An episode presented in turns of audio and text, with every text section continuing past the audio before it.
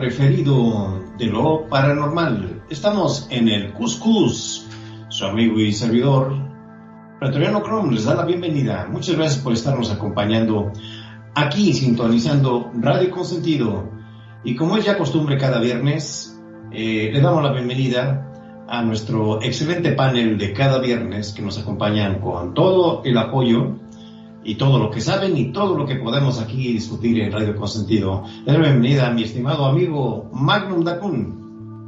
Muy, pero muy buenas tardes. Como siempre es un placer estar en este programa, aunque me da miedo. Confieso que me da miedo, pero hay cosas que siempre, por más que te dan miedo o que te hacen sentir cositas, eh, te invitan a seguir investigando. Y este es un programa que me gusta muchísimo porque siempre te da esa sensación de querer saber un poco más con respecto a este tema. No sé qué opina nuestra querida amiga Gatita.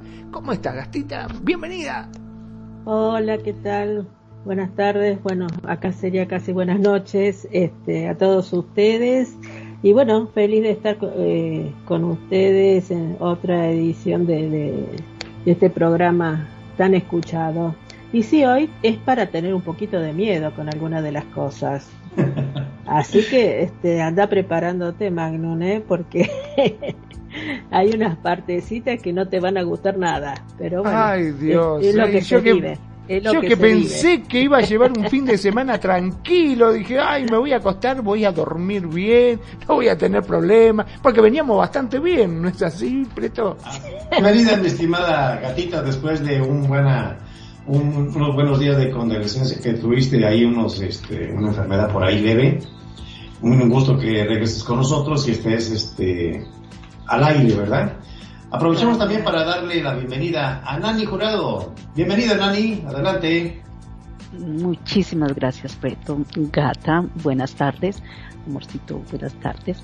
Muy buenas tardes para todos nuestros oyentes que están allá escuchándonos y bueno, y que están esperando cada día este viernes así de cuscús, a ver dónde traen estas historias, estos temas, eh, todo esto que crea una curiosidad a la gente y que, bueno, a algunos les da susto, pero les encanta escuchar. Oiga, cosa tan curiosa. Permítame un instante, Preto, voy a decir aquí algo de unas, bueno, de aquí de unas amistades que tengo en Second. Life que mañana tienen un maravilloso show de desfile de, de modas con varias marcas y realmente me dicen, bueno, por favor, eh, Radio Consentido quiero que esté con nosotros, nosotros hay, tenemos muchos oyentes allí que nos están escuchando, que comparten las historias, están allí, y dije yo, tranquilas, tranquilas, tranquilas, quedan todos totalmente invitados para que vayan y nos acompañen, ellas también nos acompañan a nosotros, así que de One a One, de la agencia, están ahí pendientes también de escucharnos y de estar aquí y reportan sintonía muchas veces en WhatsApp diciéndome aquí estoy, aquí estoy presente. Así que muy buenas noches para ellos, buenas tardes para los que estén en, cualquier lugar del mundo que nos escuchan, de estar aquí en Radio Consentido, su casa. Continúen. Bienvenidos amigos y vamos a tener eh, un excelente tema, muy, muy socorrido por mucha gente en la vida real. Se habla mucho de esto, se habla de muchas, este, muchos casos de lo que son los ángeles y los demonios.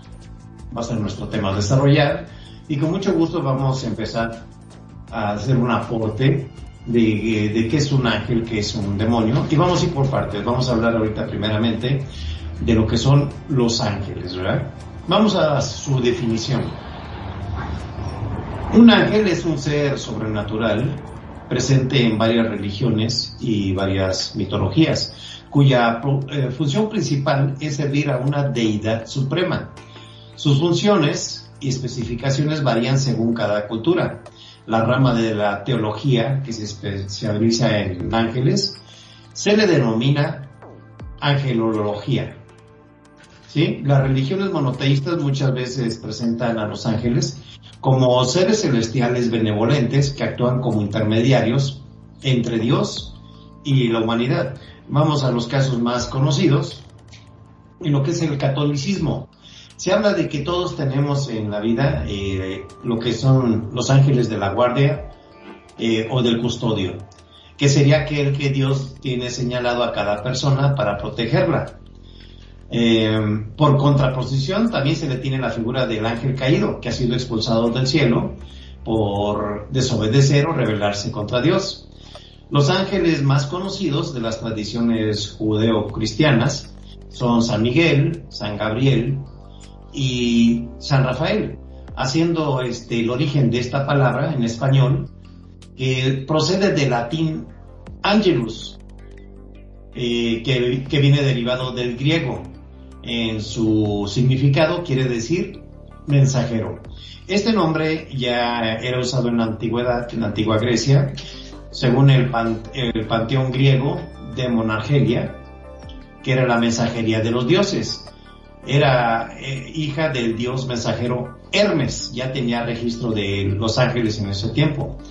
Ángel es nombre de pila común de género masculino y funciona de complemento en femenino, como María Ángel, sus variantes eh, van, van este, cambiando los sufijos. Puede ser Ángela, Angelina, Angie, y vamos, eh, es, la connotación que tenemos de registros de cómo se utiliza la palabra ángel en la actualidad. Eh, y vamos a decirlo ya metiéndonos un poquito en el tema. para mucha gente el ángel guardián existe para la Iglesia Católica. No es una fantasía, sino un compañero de Dios que Dios ha puesto en cada uno en el camino de su vida. Esta eh, no es una doctrina sobre los ángeles un poco fantasiosa. Se cree que es realidad, eh, eh, por lo mismo que Jesús dijo, yo envío un ángel ante ti para custodiarte, para acompañarte en el camino, para que no te equivoques. Aquí tenemos la división ya de la que es la geología y lo que es un ángel. Adelante, mi estimado Magnum. Bueno, como siempre, em, estuve haciendo los deberes, estuve viendo un poquitito y la respuesta que da la Biblia con respecto a los ángeles es que es una criatura con capacidades y poderes sobrehumanos. Esto en la Biblia figura como Pedro 2.11.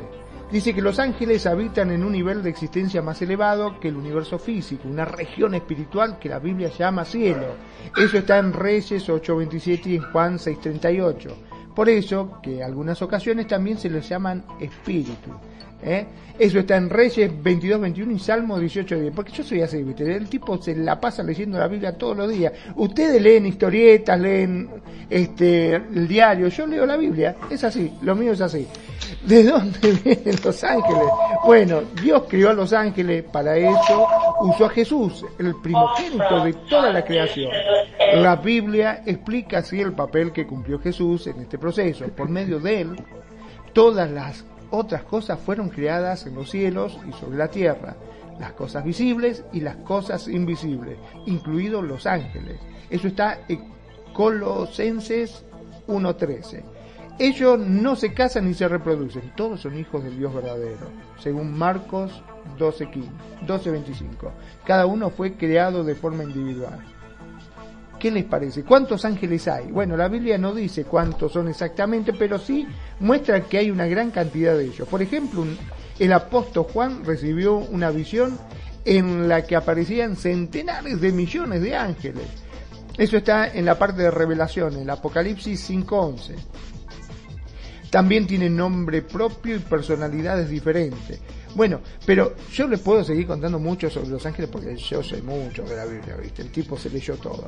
Pero me gustaría saber la opinión de Gatita al respecto. Bueno, con relación a los ángeles, están los ángeles menores y los ángeles mayores. Eh, aparte de toda la cantidad de, ángeles que son infinitos. Claro, están este los, ángeles petizos y los ángeles altos. O sea, los menores. Claro. y bueno, y por ejemplo, este, el ángel San Rafael es el que está supuestamente eh, que ayuda en la parte de la salud que uno no sabía y bueno, este, eh, uno lo empezó a implementar ahora por cosas que me han mandado a mí, que de las, este, de, las estampitas, yo en verdad ni sabía, bueno, eso es uno de los ángeles para que acompañe al enfermo en esta, este, en, su época que está este, con algún problema. Y así este, hay montones. En la parte, diríamos, de, tiradas de cartas también existe la tirada de los ángeles. Y ahí, este, cuando se hacen las tiradas, eh, bueno, siempre hay eh, uno de los ángeles que en cierta manera ayuda para este, transmitir lo que le va a pasar a la, a la, a la persona, este, buscando las palabras exactas eh, no como uno que tira, por ejemplo, las cartas y que a veces hay que decir lo malo y bueno, y lo bueno, ¿no es cierto? Pero acá, en cierta manera, es como que endulzara un poco la, las tiradas de cartas.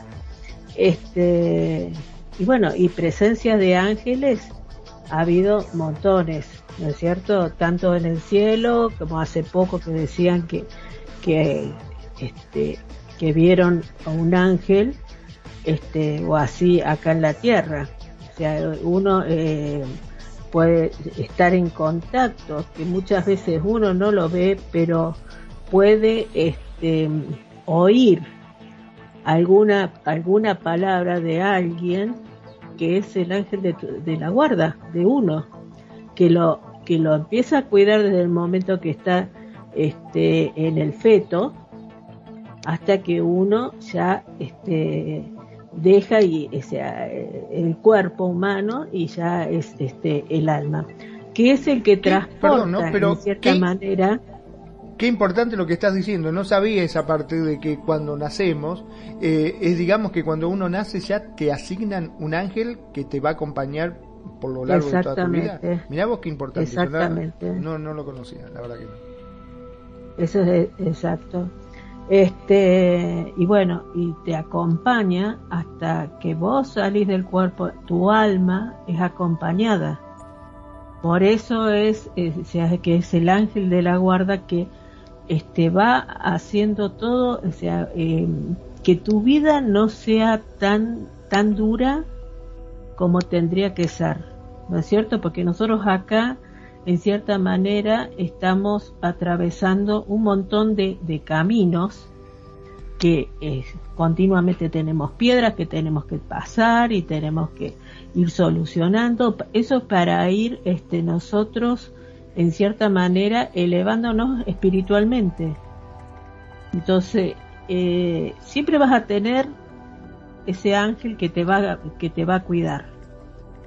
¿Viste? Entonces es como que... que mm, es algo muy esperanzador, ¿no es cierto? Es algo muy lindo. No, eso sí, ¿viste? Muchas, este, muchas veces eh, quizás nosotros este, decimos, nosotros estamos dentro del valle de lágrimas, decimos muchas veces, o quizás este, nuestra vida ha sido muy dura y que tenés que estar pasando y pasando, es porque nosotros ya en vidas pasadas, sea, nosotros tenemos que ir pagando todo lo que nosotros fuimos eh, siendo en vidas pasadas. Y este ángel que nos toca, o sea, en cierta manera, este, nos va acompañando a atravesar todo eso. Todo lo que tenemos que, ir este, haciendo el camino de nuestro destino. ¿Y ese ángel sabe lo que nosotros hicimos en vidas pasadas? Y sí, ¿sí? Nosotros, eh, si allá de por sí, nosotros ya venimos, diríamos, como, como, un, como un código. Tenemos. cuando ni bien no están, o sea, eh, nosotros ya sabemos porque somos nosotros los que elegimos nuestros padres. Mira que, mira qué importante que es esto. Entonces, esas dos personas ya cuando este ya se eh, empieza a ovular el, feto, o sea, nosotros ya, ahí mismo, ahí mismo ya sabemos, o sea, lo que va a ser nuestro destino, pero como no, no tenemos la mente todavía este, desarrollada ni nada, o sea, siempre nos va a estar, nos van a estar cuidando. Entonces, eh, sea, ese ángel. Y bueno, y va a, o sea, desde el momento que, que, que se fecunda hasta el momento que nosotros dejamos el cuerpo, nos va a estar acompañando. Es hermoso lo que decís. Mira, te digo como por experiencia propia, que ya lo he contado acá en varios programas, este, me ha, que me ha sucedido cuando iba al colegio, yo distraído, cruzando la calle junto con unos compañeros, y no me di cuenta de que había cortado el semáforo y venían los, los coches. Mis compañeros se dieron cuenta y ellos frenaron, y yo continué cruzando la calle como si nada. Y te lo juro que sentí como que alguien me pegó un empujón y me tiró para atrás y pasó el auto que me rozó con el espejo, me quedé duro. Y yo le digo, ¿quién me empujó? Nadie. Dice, nosotros estamos en la otra punta, esperándote. Y eso suele. Se volvió loco. Me dice, te volviste loco. Pero fíjate vos, o sea que alguien me empujó. Sinceramente te digo, alguien me empujó. Y sí.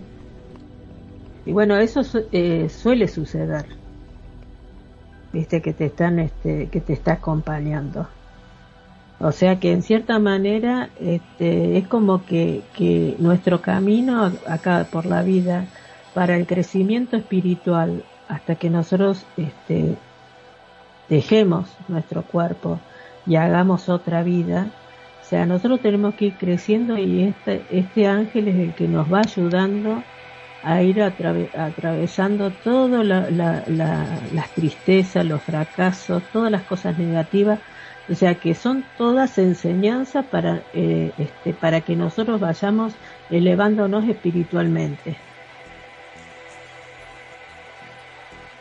Ahora la pregunta del millón, ¿no? Sería, ¿hay distintos, este, o sea, niveles de ángeles?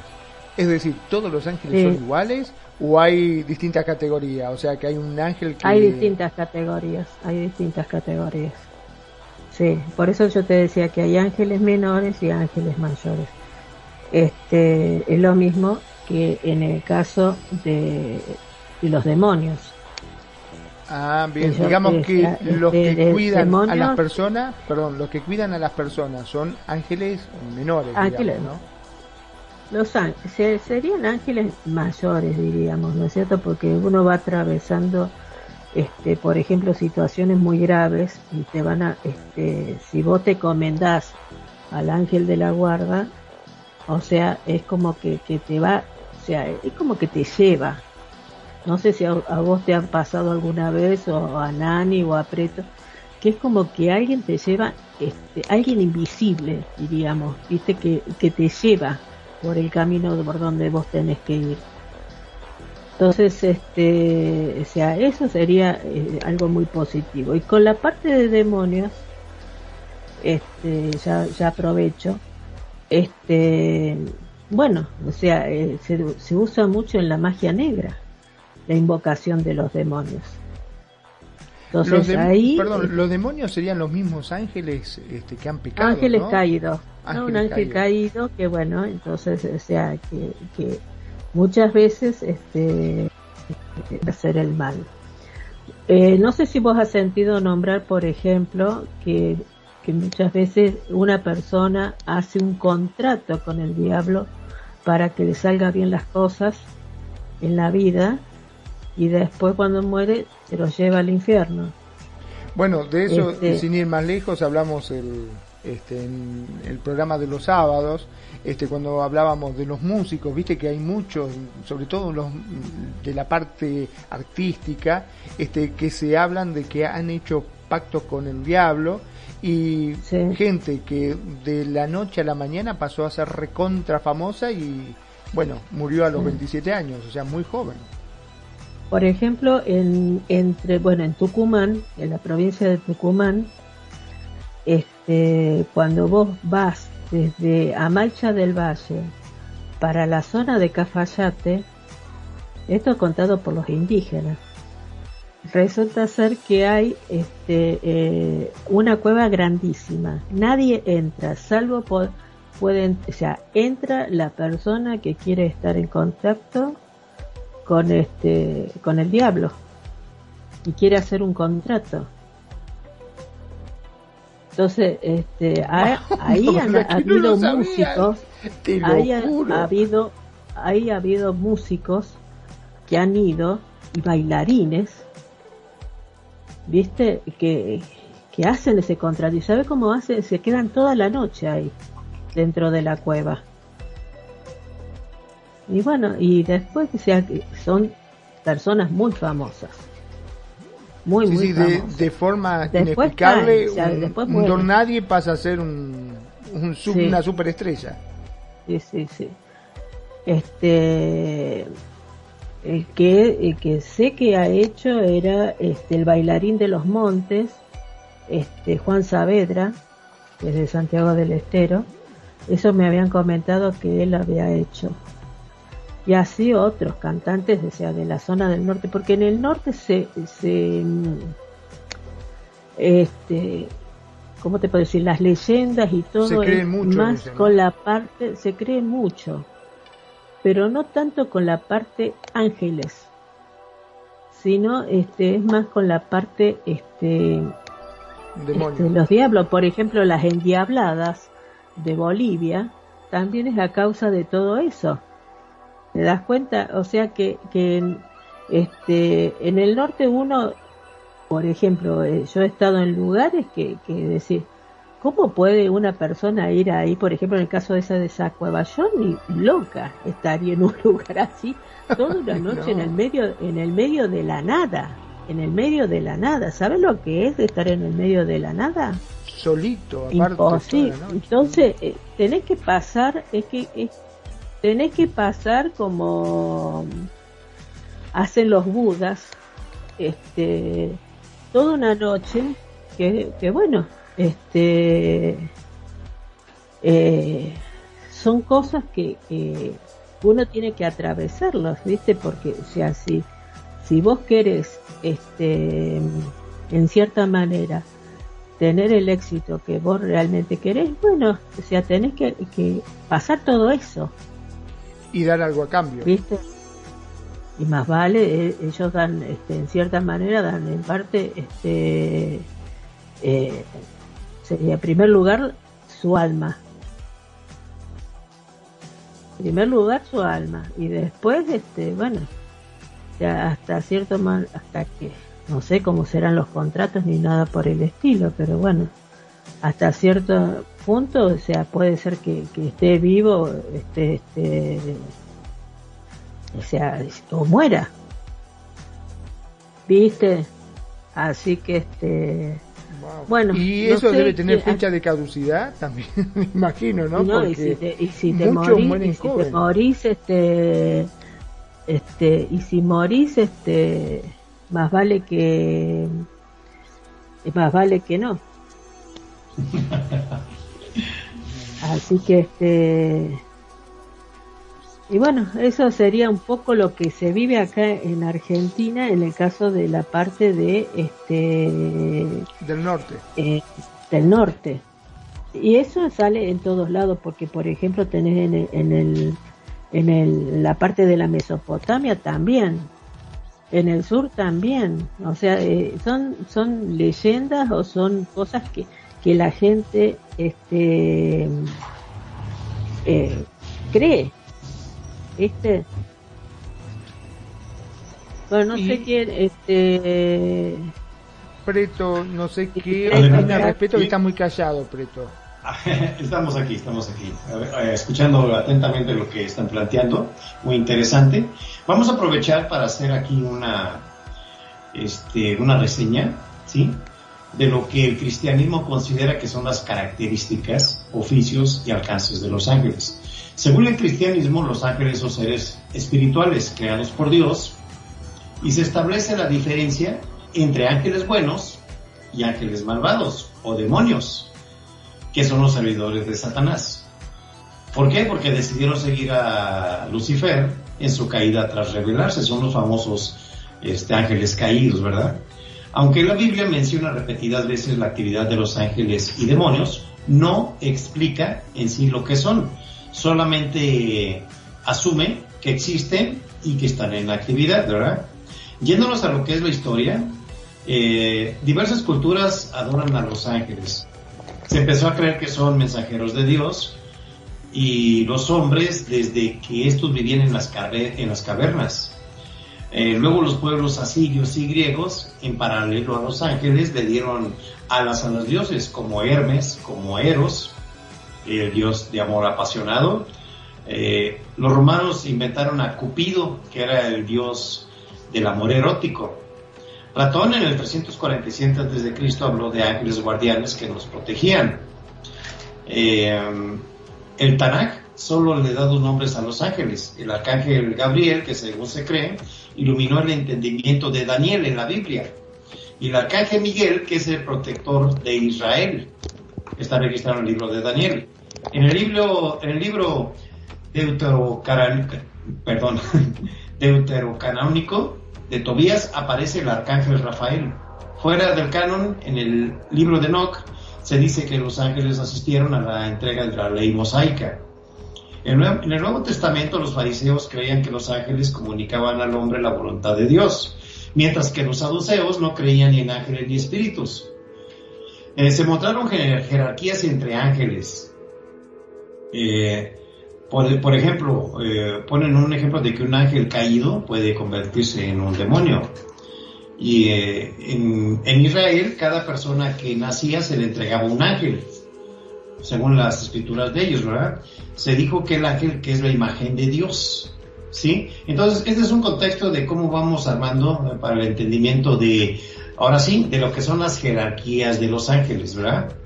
Y, eh, va a ser un poquito larguito y vamos a nombrar primero las jerarquías y las vamos platicando entre todos para tener una participación conjunta, ¿sí? Se dividen los ángeles en serafines, en querubines, este, en dominaciones, en virtudes, en protestades, en principados, en arcángeles, ¿sí? Esto sería la denominación de cómo es la jerarquía de los ángeles. Adelante, mi estimado Magno, le cedo la palabra. Bueno, la verdad que con respecto a la jerarquía de los ángeles, este no sabía. Em, nosotros supuestamente, como nos explicó Gatita, tenemos un ángel que nos eh, sigue, que nos protege desde el momento de nuestro nacimiento. Ahora, ese ángel, ¿qué jerarquía tiene? ¿Es un querubín? Ok, exactamente. Aquí, aquí vamos haciendo esta denominación de las jerarquías y las vamos explicando más fácilmente una por una. Me gustaría saber la opinión de Nani. Mira, yo, yo realmente en este tema siempre me ha gustado escuchar y, soy más bien un poco más reservada, ¿sabes por qué? Porque desde que uno, yo lo digo a nivel personal, voy a hablar esto a nivel personal. Desde que yo estaba muy pequeña, mi abuela siempre decía que, teníamos un ángel que nos cuidaba y estaban los ángeles que, que, que dirigían a cierta corte celestial para, para designarnos a cada uno, ¿vale? Entonces ella siempre confiaba mucho en su ángel de la guarda. Decía que su ángel de la guarda era de ella. Y yo decía, y me hice la pregunta en su momento y se la hice a ella. Yo estaba muy niña y le dije yo, ¿este ángel solamente te cuida dos o cuida muchos más que están, estamos en, en un mismo círculo? Le decía, le hacía yo la pregunta y me dijo, muy buena pregunta, yo eso no lo sé. Sé que siempre me han dicho a través de, de mi religión, a través de lo que se ha escuchado, de lo que se ha leído, que siempre uno tiene un ángel de la guarda. Ahora digo yo, este ángel se comparte con todo mundo o tantas las cortes celestiales que hay tantos eh, ángeles para cada persona. Entonces, siempre quedé con todo eso y, y, yo digo, el ángel de mi guarda es el que me, me, guía y me acompaña y si hay otro más supremo que lo está guiando y le está diciendo, mira, va a pasar esto porque yo me supongo que viene así. Hay uno que sabe todo, y hay uno que le está informando y muchas y también a bases me, me baso a veces la ingenuidad de las películas cuando dicen eh, hay uno más supremo al otro que está ordenando algo no entonces y, y, es el que está enterado y hasta cierto punto puede saber eh, ellos pueden saber cosas y otras cosas no. Entonces no sé en esto siempre digo yo queda la incógnita siempre y quién le dio los nombres a los ángeles qué iluminado tuvo en ese momento el nombre y las jerarquías de los, de los ángeles. Es más, por aquí hay una pregunta de nuestra querida Laura que dice, si los arcángeles y los ángeles, los querubines y todos aquellos que han mencionado y que se han dicho, ¿por qué nunca se habla en sí de ellos, sino solamente de tres, de San Miguel, de San Gabriel y de San Rafael? ¿Dónde están todos los otros y los nombres? ¿No les da, han dado nombres solamente ángeles y arcángeles? Imagínate, así estoy yo. No más sé tres nombres. Bueno, aquí vamos a hacer entonces una explicación, vamos a decirlo así, evolutiva de dónde se ha originado la, denominación nombre de los arcángeles, ángeles y querubines y toda la legión, ¿verdad? Este, todos estos nombres vienen en la Biblia y vienen de extractos donde están registrados como los nombran. Y empezamos con la numeración y toda la denominación de cada uno de ellos. Los serafines son grupos de seres celestiales que se mencionan en, vamos a decir hasta la cita de donde se está recogiendo el nombre de, los, de los ángeles, ¿verdad? En Isaías 6, 2, 7, donde se afirma que continuamente adoraban al Señor y clamaban uno al otro, Santo, Santo, Santo es el Señor Todopoderoso, toda la tierra está llena de su gloria, que es parte de lo que decimos en las misas, ¿sí? se lo representa en, con tres pares de alas, con, eh, con dos cubrían sus rostros, con dos cubrían sus pies y con dos volaban. Se cubren para, según se sostiene, protegerse del intenso resplandor que emite Dios. Ya tenemos la primera denominación, si quieren ustedes este, alguna afirmación, algún aporte que quieren hacer, de acuerdo a la denominación de lo que es un serafín. Los escucho. De a uno, no se maten, hagan fila. por favor, no hagan, ándale, por favor. Claro. Gatita, ¿qué nos dices al respecto? Es una denominación que le están dando del, nombre de Serafín y dónde está citado, en qué versículo de la Biblia. Y, lo que es este... Claro, pero ellos existen antes de, lo que ha sido la Biblia. Sí, ya son más ancestrales. Entonces yo le entiendo a Nani de dónde es que, que ellos este, aparecen y bueno, cada, cada ser humano tiene su propio este, ángel guardián, ¿no es cierto? que, Nos, que nos va acompañando. Este, claro, em, el otro día tuve una conversación con alguien que, que, que me, justo estábamos hablando de ángeles, mira qué casualidad. Y este, y, me, y él me, me explicaba que es como si fueran este, los, los ángeles menores, que yo les decía que son los querubines, los, todos los que vos dijiste, este, en cierta manera son como que ellos te van este, llevando en la primera etapa de tu vida.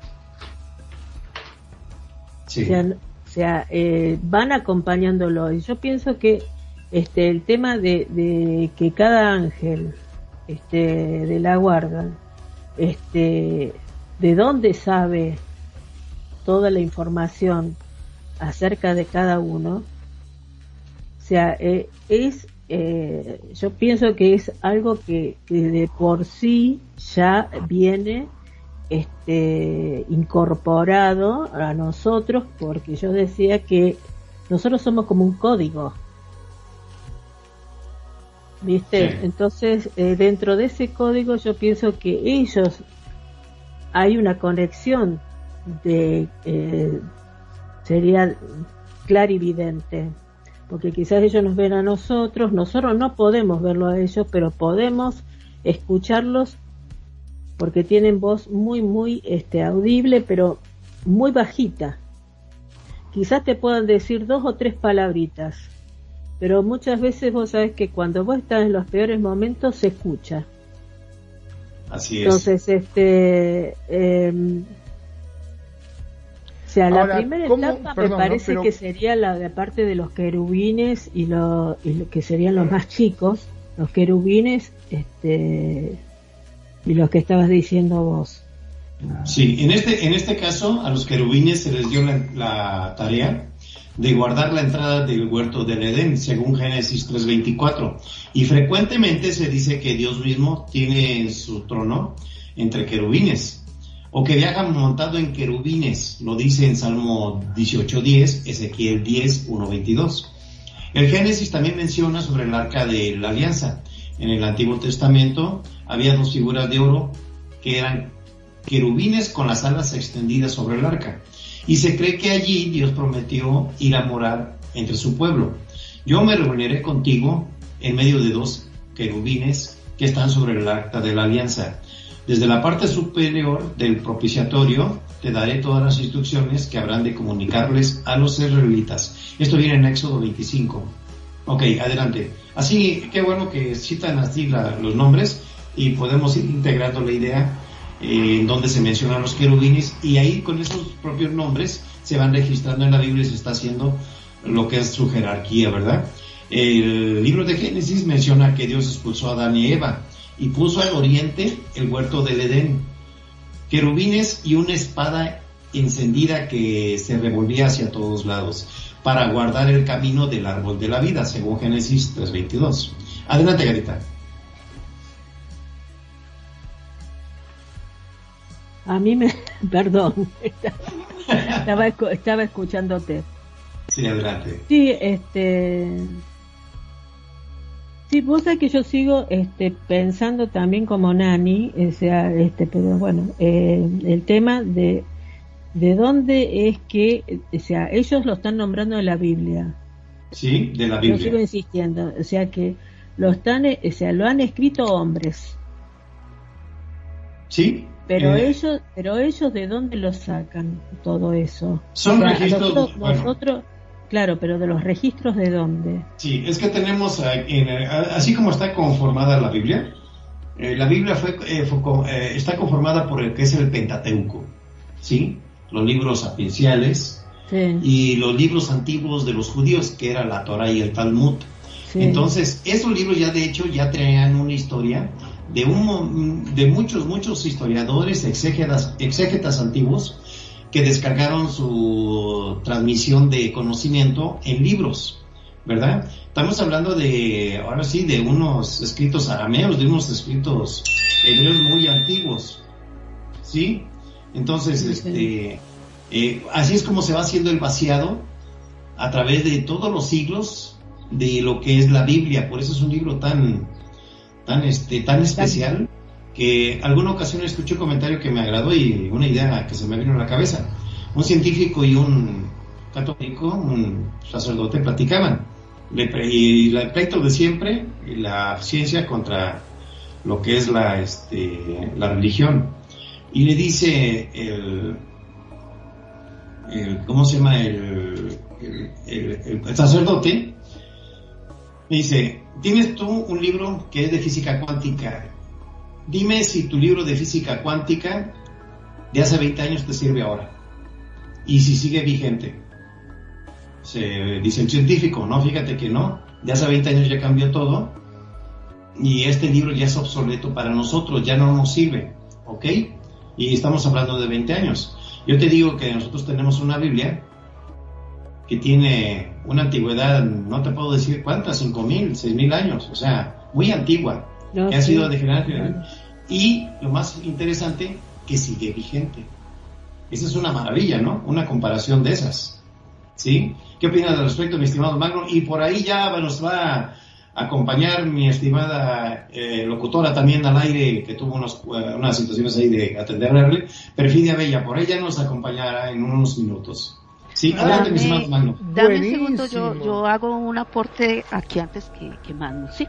¿Cómo no? Sí, sí. Mira, estoy eh, em, siempre me ha creado curiosidad todo este tema de, de, los ángeles, sus jerarquías, sus trabajos, y vuelvo así como lo dije desde el inicio, eh, ¿quién estuvo allá? ¿Qué mm, iluminado? ¿Qué, qué persona, qué ser humano, eh, qué entidad estuvo allá y vino y dijo, el, el cielo, el, o la parte suprema, o el plano divino, está en esta, en esta escala de división. Entonces eso es lo que siempre me ha creado a mí. Sé que existen seres de luz que nos guían, sé que la energía eh, mm, cósmica, espiritual es muy fuerte, pero siempre ha habido eso. Son palabras escritas por eh, personas eh, que en su momento tuvieron iluminación o tuvieron visiones que, que, que escribieron por miles y miles de años. Entonces, eh, siempre busqué esto y tuve esto guardado hace mucho tiempo. Eh, lo encontré en San Google hace mucho tiempo que en Univision hubo un, y lo digo dónde lo saqué, pues para que la gente que lo quiera ver en una sesión del 23 de septiembre del 2017 quedé con esta inquietud por eso busqué yo jerarquías. Entonces me quedó así, dice, ¿cuáles son las diferencias entre un ángel, un arcángel, un serafín y un querubín? Entonces en, en San Google lo van a conseguir porque es bueno hay veces decir de dónde conseguimos todos estos textos. Entonces dice, el serafín, los, los serafines son los ángeles más importantes, consejeros directos de Dios, trabajando a su lado. Los querubines. Los querubines son guardianes del universo, desde un plano divino y sin contacto directo con los humanos, aunque gracias a su rol influencia positivamente sobre ellos, o sea, los humanos. Los arcángeles. Los arcángeles cumplen con un trabajo importante, encargado por Dios, y que afectan o tienen contacto directo con los humanos y seres que pueblan la tierra. En la Biblia se habla de cuatro arcángeles por su nombre lo que dije ahora. Los ángeles se suelen usar como un término genérico para envolver a los seres de, en tres categorías, como específicamente los ángeles que realizan tareas mucho más específicas que un arcángel, interactúan con, los, con las personas para llevarles mensaje divino o cuidar a la humanidad de un peligro. Estas son las categorías que tienen eh, los diferentes jerarquías de los ángeles y ya los llamados ángeles caídos que ya que ya fueron que traicionaron a Dios quienes los expulsaron y emprendieron su nueva Biblia de otra forma que son ángeles caídos. Entonces mira ahí es donde yo digo tienen especificaciones tienen roles jerárquicos desde desde el plano espiritual alto, superior, donde estén. Pero, entonces dice, nosotros, de verdad, los humanos, tenemos más contacto con los ángeles. Y como dije ahora, los arcángeles se comunican con los ángeles y a pesar de que los arcángeles están pendientes de estar, de estar eh, cuidando al ser humano que puebla la tierra, los ángeles con los humanos y de cuidarlos. Entonces, estas jerarquías son totalmente denominadas por seres que de luz que estuvieron allí y vieron todas estas jerarquías y dieron ya toda esta especificación, o sea, un orden desde allá arriba nos dieron, nos mandaron ya un librito escrito con las jerarquías y todo. Esto es lo que siempre me queda la duda. Creo en los seres de luz, creo que cada persona tiene su ser de luz que lo orienta desde, como dijo Gata, desde que nació, desde que nace hasta en todo el transcurso de su vida hasta el momento de su muerte. Y fuera de eso, en las, si es, si la persona cree en las siguientes vidas, en las siguientes vidas próximas, lo sigue acompañando porque fue denominado su ángel de la guarda en la esencia espiritual o en la esencia eh, de, esta parte divina. Tiene usted su ángel de la guarda desde el inicio, porque como estamos hablando ahora, ya ellos conocen nuestra vida pasada. Entonces en cada vida pasada nos, delegan un ángel o en cada, o siempre tenemos el mismo ángel en, en, en cada vida que tengamos. Esto es lo que me genera siempre, por eso para mí este tema es, es totalmente subliminal.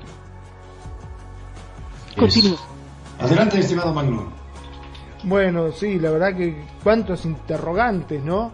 Este, yo estaba buscando acá y encontré algo eh, bueno, Wikipedia, en la cual siempre están todos, hay muchísimos, muchísimos ángeles y están los nombres, la religión que profesa cada ángel, el tipo y también este, el dominio que tiene. Por ejemplo, Abaddon, figura también conocido en griego como Apolion, eh, la religión está en el cristianismo y judaísmo y el dominio es destrucción. Después está Avatar Musanya, que es la religión mandeísmo. Fíjate vos, yo no sabía ni que existía el mandeísmo. Y el dominio es la ponderación de las almas. Después está Adriel, que es el cristianismo y judaísmo, y el dominio es la muerte y destrucción. Después está Ariman, que es el zoroastrismo, religión zoroastrismo. La verdad no tenía ni idea que existía eso. Este tipo, Ameya Penta, es espíritu de destrucción. Bueno, y así sigue. Es impresionante la cantidad de nombres que hay de ángel y las distintas este, religiones que supuestamente profesan, el tipo que es y el dominio ¿no? que tiene cada uno. Por ejemplo, el famoso Azrael, que es del cristianismo, judaísmo, es un arcángel y es este, el dominio sobre la muerte y venganza. Casiel es soledad y lágrimas, por ejemplo. Este, fíjate vos la cantidad de, de, cosas raras que hay. Ahora, como bien se preguntaban Nani y Gatita, este, ¿de dónde sale todo esto? ¿Cómo saben los nombres? Este, ¿De dónde se extrajeron todo esto? ¿no? Porque dentro de todo, como bien se ha dicho, poco se sabe. Vos fijate que hasta figuraban, como lo dijiste, este, Preto, eh, en ese famoso libro, ¿cómo es? Eh, los apócrifos. Los evangelios apócrifos, así es. Exacto. Sí, muy bien. En la parte esta eh, del origen de todos los nombres, obviamente va a haber variaciones en lo que es la traducción ahí vienen los errores naturales de traducción, porque son cosas antiquísimas, ¿verdad? Y una simple eh, palabra con una pronunciación puede cambiar en otro y va variando. Siempre va a haber errores en la sintaxis, ¿verdad? Entonces, vamos metiéndonos este, en el eh. En el siguiente denominación de la jerarquización de los ángeles. Tenemos a los tronos. Alrededor del trono de Dios en Ezequiel lo registran. Se los puede retratar con la apariencia de un león, un buey, un hombre, un águila. Según se cree, son representantes más poderosos de varias criaturas de Dios, bestias salvajes, animales domesticados, seres humanos y aves. Inconforme la Biblia y la teología sistemática, adoran continuamente a Dios día y noche, repiten sin cesar, Santo, Santo, Santo es el Señor Dios poderoso, todopoderoso, es el que era el que ha de venir. ¿Sí? Esa es la denominación siguiente de la siguiente categoría que se llama tronos. Adelante, les doy la palabra. Está por aquí, creo, Perfi. Damos la bienvenida a Perfi. Sí, vamos a darle la bienvenida. Buenas tardes, ¿cómo están? Buenas tardes. te extrañábamos, Perfi. Perfi, you're welcome, Perfi. Bienvenida. Buenas tardes, y yo a ustedes y les pego saludos de Alejandro Guerrero, con quien me acabo de reunir. Ah, muchas gracias. Tratando de escuchar el programa, pero no pudimos. Estábamos viendo otras cosas. Eh, continúen, continúen. Yo ahorita me sumo. Hola, gatita, Nani, Magnum, Preto, Loli. Gracias, bienvenida. Ya hacías falta, eh, Perfi. Ya. Eh, Perfi trae una carga de información muy buena que sí nos gustaría que ya iniciaras. Están en favor de los demonios. Pero termina con lo de los tronos ya. Bueno, ok. Es que, eh, bueno, vamos a, vamos a seguir, vamos a hacer rápidamente el resumen de lo que es la siguiente denominación. De, las denominaciones ocupan el cuarto lugar entre los nueve coros angelicales. San, Pablo se refiere a los mismos en las cartas cuando dice eh, que en Dios fueron creadas todas las cosas en las que se incluyen los tronos, las denominaciones, los principados y las potestades. Está registrado en el libro de Pablo el nombre de los tronos, ¿verdad? De ahí siguen las virtudes, que son aquellos ángeles a quien Dios creó para ser portadores de la gracia divina y el valor, dedicándose a que el ser humano se acerca a Dios para estar en comunión con Él. Aparecen mencionados en el versículo de Efesios, donde se declara que Cristo está por encima de todo principado, potestad, virtud, denominación, y todo cuando tiene nombre no solo en este mundo, sino en el venidero, que es Efesios también, ¿verdad? De ahí siguen las potestades, que tienen la función de mantener el equilibrio cósmico y las leyes físicas, así como de vigilar los márgenes del mundo espiritual con el mundo físico. Ojo, son los que cuidan los portales energéticos y espirituales de planos, ¿eh? Son referidos en varios textos bíblicos, eh, por ejemplo en, en Pedro, donde se declara que Cristo le están sometiendo a los ángeles las denominaciones y las potestades, ¿sí? De ahí seguimos a los principados que se encargan de ser los guardianes de las naciones, que supervisan aquellos eventos que la afecten, manifiestan el dominio de Dios sobre la naturaleza. Aparecen mencionados en la carta de Efesios, donde se habla, para que la multiforme sabiduría de Dios sea ahora manifestada a los principados y a las potestades en los cielos. Ahí es donde se están tomando referencia de los nombres, ¿verdad? Mediante la iglesia escrita en Efesios. De ahí siguen los arcángeles que reciben usualmente la tarea, una tarea muy importante para la humanidad. Eh, por este motivo, eh, conforme a la religión, no hay diferencias físicas entre un arcángel y un ángel. La diferencia radica nada más en la asignación de las tareas que les da Dios. En la, en la Biblia se dice que existen siete arcángeles, aunque solo se mencionan a tres por su nombre.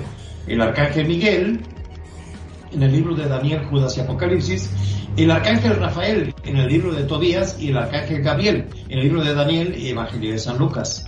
Eh, por último, los ángeles ocupan los lugares más bajos en los coros celestiales. Su misión es dar alabanza y adoración.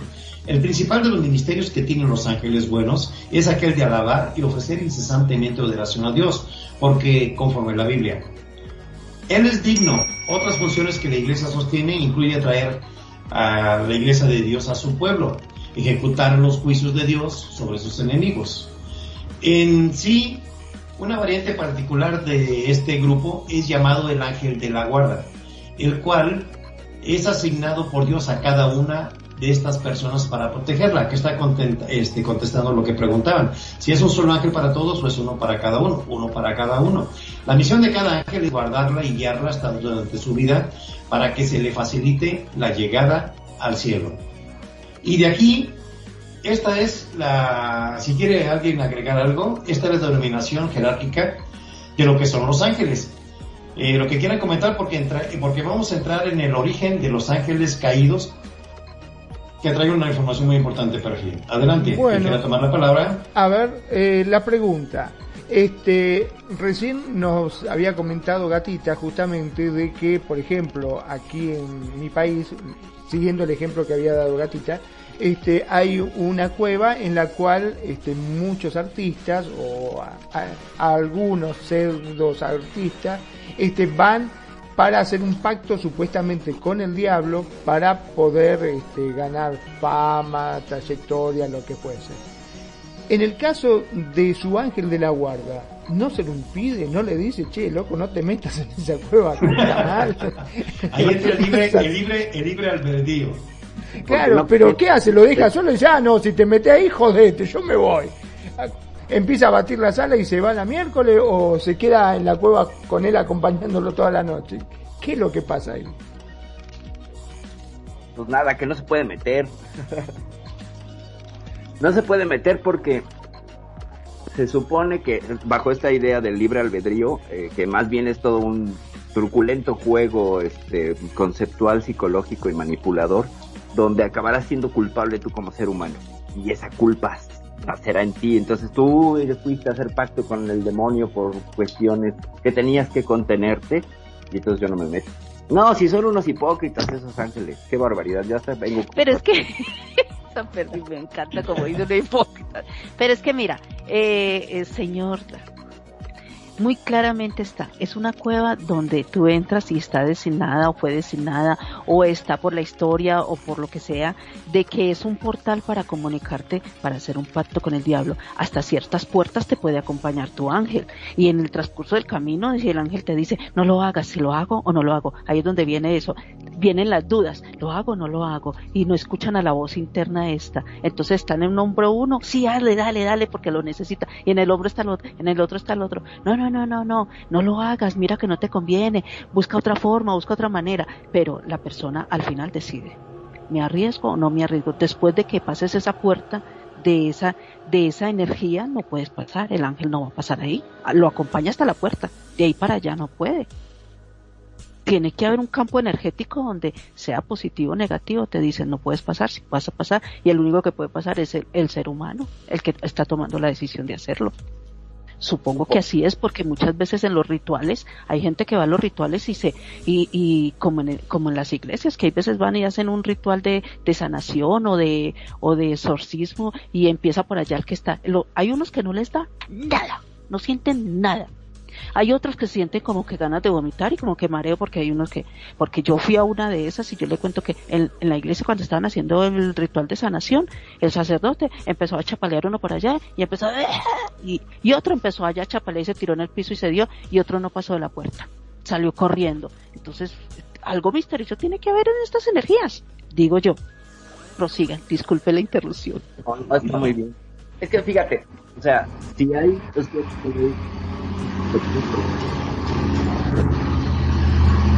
¿Se corta un poquito tu micro, Perfil? Eh, no, no es mi micro. Estoy en el teléfono. Entonces no puedo. Sí, no, no. Es como que si pasó un camión o algo porque se escuchó como algo así. Pues no, ha de haber sido mi demonio de la desguarda. Pero no, no fui yo, es, hasta yo lo escuché.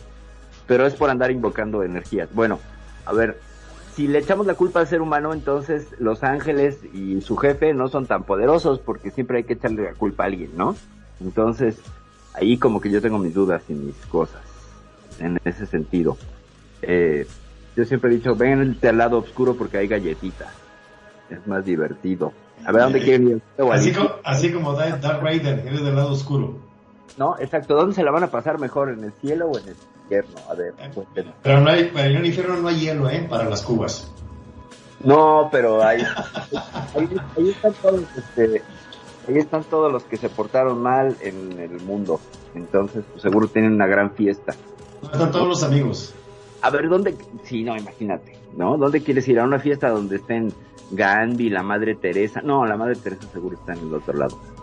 Claro, ¿te imaginas como dice la Madre Teresa o querés ir al infierno donde está el pinche prieto pinchando? No, no, donde, está, donde están Jimi Hendrix, donde está Jim Morrison, ¿no? seguramente están cantando y están teniendo un fiestongo, ¿no? Tremendo. Pero no, bueno, vamos a hablar de los demonios, ¿no? Y los demonios no como esta idea nada más judeocristiana, porque como les estaba escuchando hace un momento y todo, pues sí está bien entender ángeles y demonios como entidades que surgen de una tradición judeocristiana, ciertamente, pero otras muchas religiones tienen sus demonios y son muy interesantes y sus ángeles también, aunque son más interesantes las figuras de los demonios, no sé por qué, no sé por qué. A mí esos Samael y esos Gabriel y todos esos, que además todos terminan en él, ¿se han dado cuenta? O sea, no sé si es Samael es el demonio o Gabriel. te llamarías Perfiel. Perfiel, exactamente. Yo Manuel. Exactamente, exactamente. Pretoel. Exactamente, Pretoel. Bueno, aprovecho para darle la bienvenida aquí en el estudio. Nos está visitando la pequeña Loli y Marley. You're welcome, Marley. Very much thank you to be here. En Radio Consentido. También habla español, Marley, ¿eh? Nos está entendiendo. Es americana ella. Mi cuñada, ella preciosa. Bienvenida a mi sueño. Bueno, vamos a dividirnos. ¿Quiénes son Team Ángeles? A ver, anda, a ver, Ángeles contra Demonios. ¿Quién es Ángel? Ya, Magnus ya ni le pregunto, ya sé quién es. Magnus, es el árbitro. Yo soy el de negro, el que está en el medio, dirige el partido. Sí. Tú vas a expulsar, tú eres el que vas a expulsar. Es el exorcista aquí. Yo soy la de la puerta, diga, ¿para dónde ah, quiere ir? ¿Para la derecha o para la izquierda? Bueno, a ver, quiero saber quién, para poder llevar el censo, para poder llevar el censo, para la derecha o para la izquierda. Eh, para apuntarlos y poder llevar el en el tribunal superior donde es neutro, entonces decirle, mire, tantos se fueron para allí, tantos para allí. esa soy yo, la que hace la, la cuenta ahí en la ah, tabla. Bueno, okay. ok. Y acá yo tengo un koala arriba de mí. ¿Me pueden decir qué hace ahí? Este, es que es, es, la, es el demonio que te está susurrando. Es el demonio de Koala, tengo demonio Para mí de Koala lo está poseyendo, lo está poseyendo de a poquito. Loli. ok, amigos. Pues permíteme la palabra, trae una información muy buena sobre lo que es demonología. Bueno, no tanto demonología, eh, voy a hablar de, de, pues, algunas ideas sobre los Bueno, demonios brotan. Bueno, eh, fíjense, el origen etimológico de la palabra, la palabra demonio eh, viene del griego demon y significa genio. Genio en el entendido como esta criatura mística, mágica, que concede poderes o que tiene poderes sin decantarse a un lado del espectro del bien y el mal. En la primera acepción de la palabra demonio, de daemon, de demon, damon, eh, no hay una clara afiliación al lado oscuro, al lado brillante.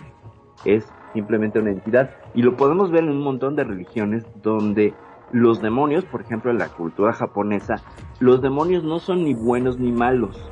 Depende lo que tú le pidas y te va a funcionar como un espejo para reflejarte aquello que no has trabajado o aquello que traes pues como pulsiones este, eh, oscuras o brillantes. Yo soy de la idea que todos tenemos tanto un ángel como un demonio y que la sana convivencia entre ellos dos te dará la sabiduría. Que rechazar al demonio es un camino tan tóxico y tan insano como eh, a- a rechazar al, al ángel. ¿Me explico? O sea, tiene que haber un balance. Y aquí entramos en esta dicotomía de este mundo dicotómico fabuloso, donde tenemos que elegir y en el momento de elegir ya hay problemas. ¿Por qué? Porque para ser buenos, ¿cómo, cómo es uno bueno? Pues siendo no malo, ¿cierto? Entonces, para no ser malo, ¿qué tengo que tener? Huir de la figura de lo malo y presente todo el tiempo aquello que es malo para poder ser bueno. ¿Me explico? Entonces, esta alegoría de los demonios en el, en el demonio y el ángel en los hombros se ilustra perfectamente con esta idea.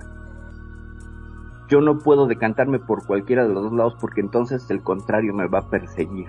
Para poder definirme, para poder eh, elegir un lugar identitario dentro de este binomio bien y mal, voy a tener un objetor de conciencia que me va a estar persiguiendo todo el tiempo. Si yo quiero ser mala, ¿cómo tengo que ser mala? Pues tengo que saber qué es lo bueno para destruirlo. Y quiero evitarlo. Eh, Por tanto, pues estamos presentes siempre en esta eh, vaivén, en este péndulo del bien y el mal de ángeles y demonios. Y yo creo que pues está más divertida la fiesta con los demonios. No sé ustedes qué opinan. Germanum, No sé ¿Qué por qué me lo imaginaba que me iban a decir a mí, pero bueno, claro, eh, yo, por la derecha. claro, no, no, yo voy por la derecha, por el lado del, del ángel. No, no, a mí el, el- yo prefiero el de corbata, a mí el demonio nunca me gustó. yo soy clásico, viste, lo mío es corbata, perdón. Ok, no, pero tienes que decantarte por un equipo. Team Bueno. Ángel o Team Demonio. No, no, yo soy Team Ángel. Team Ángel. De después de que tuve esa experiencia de que alguien me salvó la vida, yo creo que fue mi ángel de la guarda y yo fiel a mi ángel. Siempre. Ok, muy bien.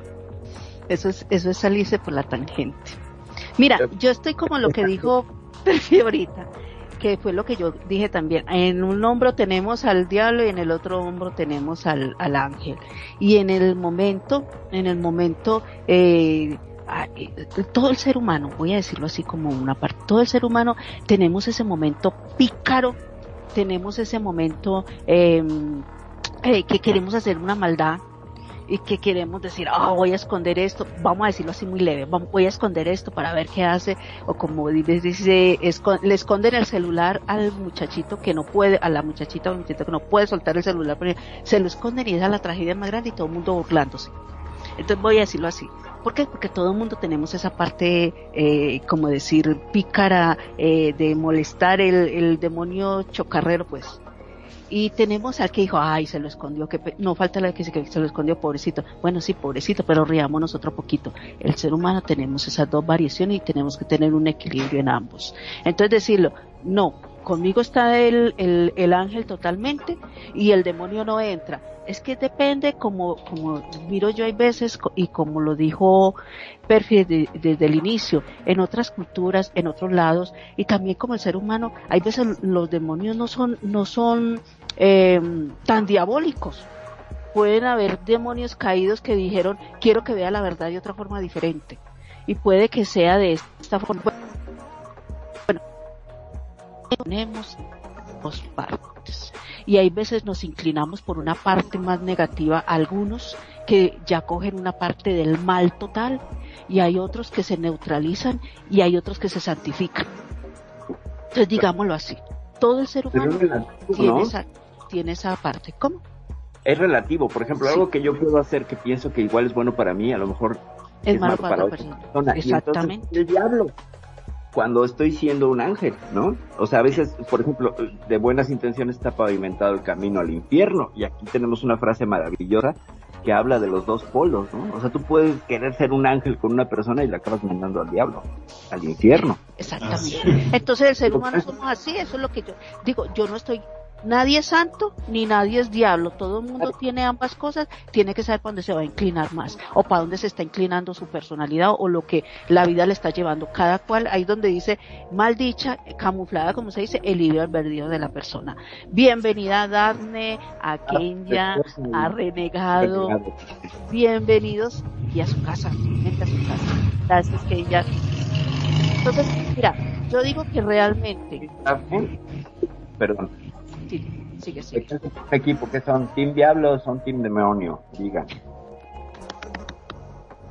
Yo no sé, pero a juzgar por la ropa y los perros de mi querido renegado, me parece que es de- del, no es del de corbata, eh, me parece que del, del demonio, me parece.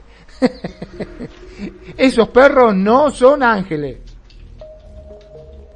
Son Viste, diablo, diablo, ya me parecía que son diablos. Pero es que míralo como Kenya, ¿usted por qué lo dejó vestir así? De- viene demasiado destapado, demasiado... entonces después que conste que muchas diablitas por ahí empiezan a, a rondar. Continúe. Pues sí, amigos. Aquí en, esta, en este estudio que estamos haciendo de lo que son este, los ángeles y los demonios, tenemos el origen de los ángeles caídos. Según se cree que los ángeles pertenecían a un grupo celestial creado específicamente por Dios para velar por el hombre, otorgándoseles también el entendimiento y la libertad. En el libro de Enoch y la Biblia se dice que Dios los expulsó del cielo y que algunos fueron arrojados al infierno, mientras que otros quedaron libres influyendo en el mundo. El motivo por el cual eh, pasó esto se registra en algunas lecturas e interpretaciones de pasajes de Isaías, Ezequiel. Hay quienes entienden la razón y el motivo por el cual Lucifer eh, cayó. Por otra parte, como ya se mencionó en el libro de Enoch, se encuentra la razón por lo que hizo un grupo de ellos. Eh, um, a ver, tienen aquí un nombre. Según se cree, los Grigori o vigilantes Grigori son conocidos como hijos de Elohim, un grupo asociado al tipo de sabiduría diferente, mencionados en algunos textos apócrifos judíos. Estos, según las denominaciones cristianas, también se enamoraron de las hijas de los hombres y tras hacer un pacto con ellos se casaron y engendraron hijos con ellas. La teología sistemática sostiene que algunos ángeles cayeron en la lujuria para mezclarse con las hijos de los hombres, otros no, mientras otros, este, según esta teología, eh, cayeron por enseñar a los hombres el arte de la guerra y la creación de armas, por mostrar otra serie de conocimientos que creó el desequilibrio y la violencia entre los hombres. Este es el motivo del destierro de una serie de ángeles que ahora son conocidos como ángeles caídos. Adelante, perfil. Pues es que, fíjate, ¿qué quería, qué quería, qué quería Lucifer eh, al, al tentar a Eva? Darle que el conocimiento, ¿no? Que pudiera probar la manzana del conocimiento. La manzana, así es. Entonces, el señor este que crea el universo y que pues también tiene unas cosas que dices, no sé si eres bueno o malo, eh, los expulsa, los expulsa por de- del jardín del, jardín del Edén. Entonces, por tener el conocimiento humano, te voy a expulsar. ¿no? Entonces, vaya, vaya padre amoroso, me encanta. Este, necesitas ir un poquillo a terapia desde ahí, pero, entonces, si, si él es el creador de todo en el universo, también es el creador de, de los demonios, también es el creador de lo malo. Él es el, el origen, es el mismo origen. Entonces, a mí me parece de pronto que es bien interesante analizar esto desde Epicuro, que dice, bueno, si Dios crea todas las cosas, crea el bien y el mal. Y si crea el mal, ¿por qué no lo previene? ¿Por qué deja que muchas criaturas sufran?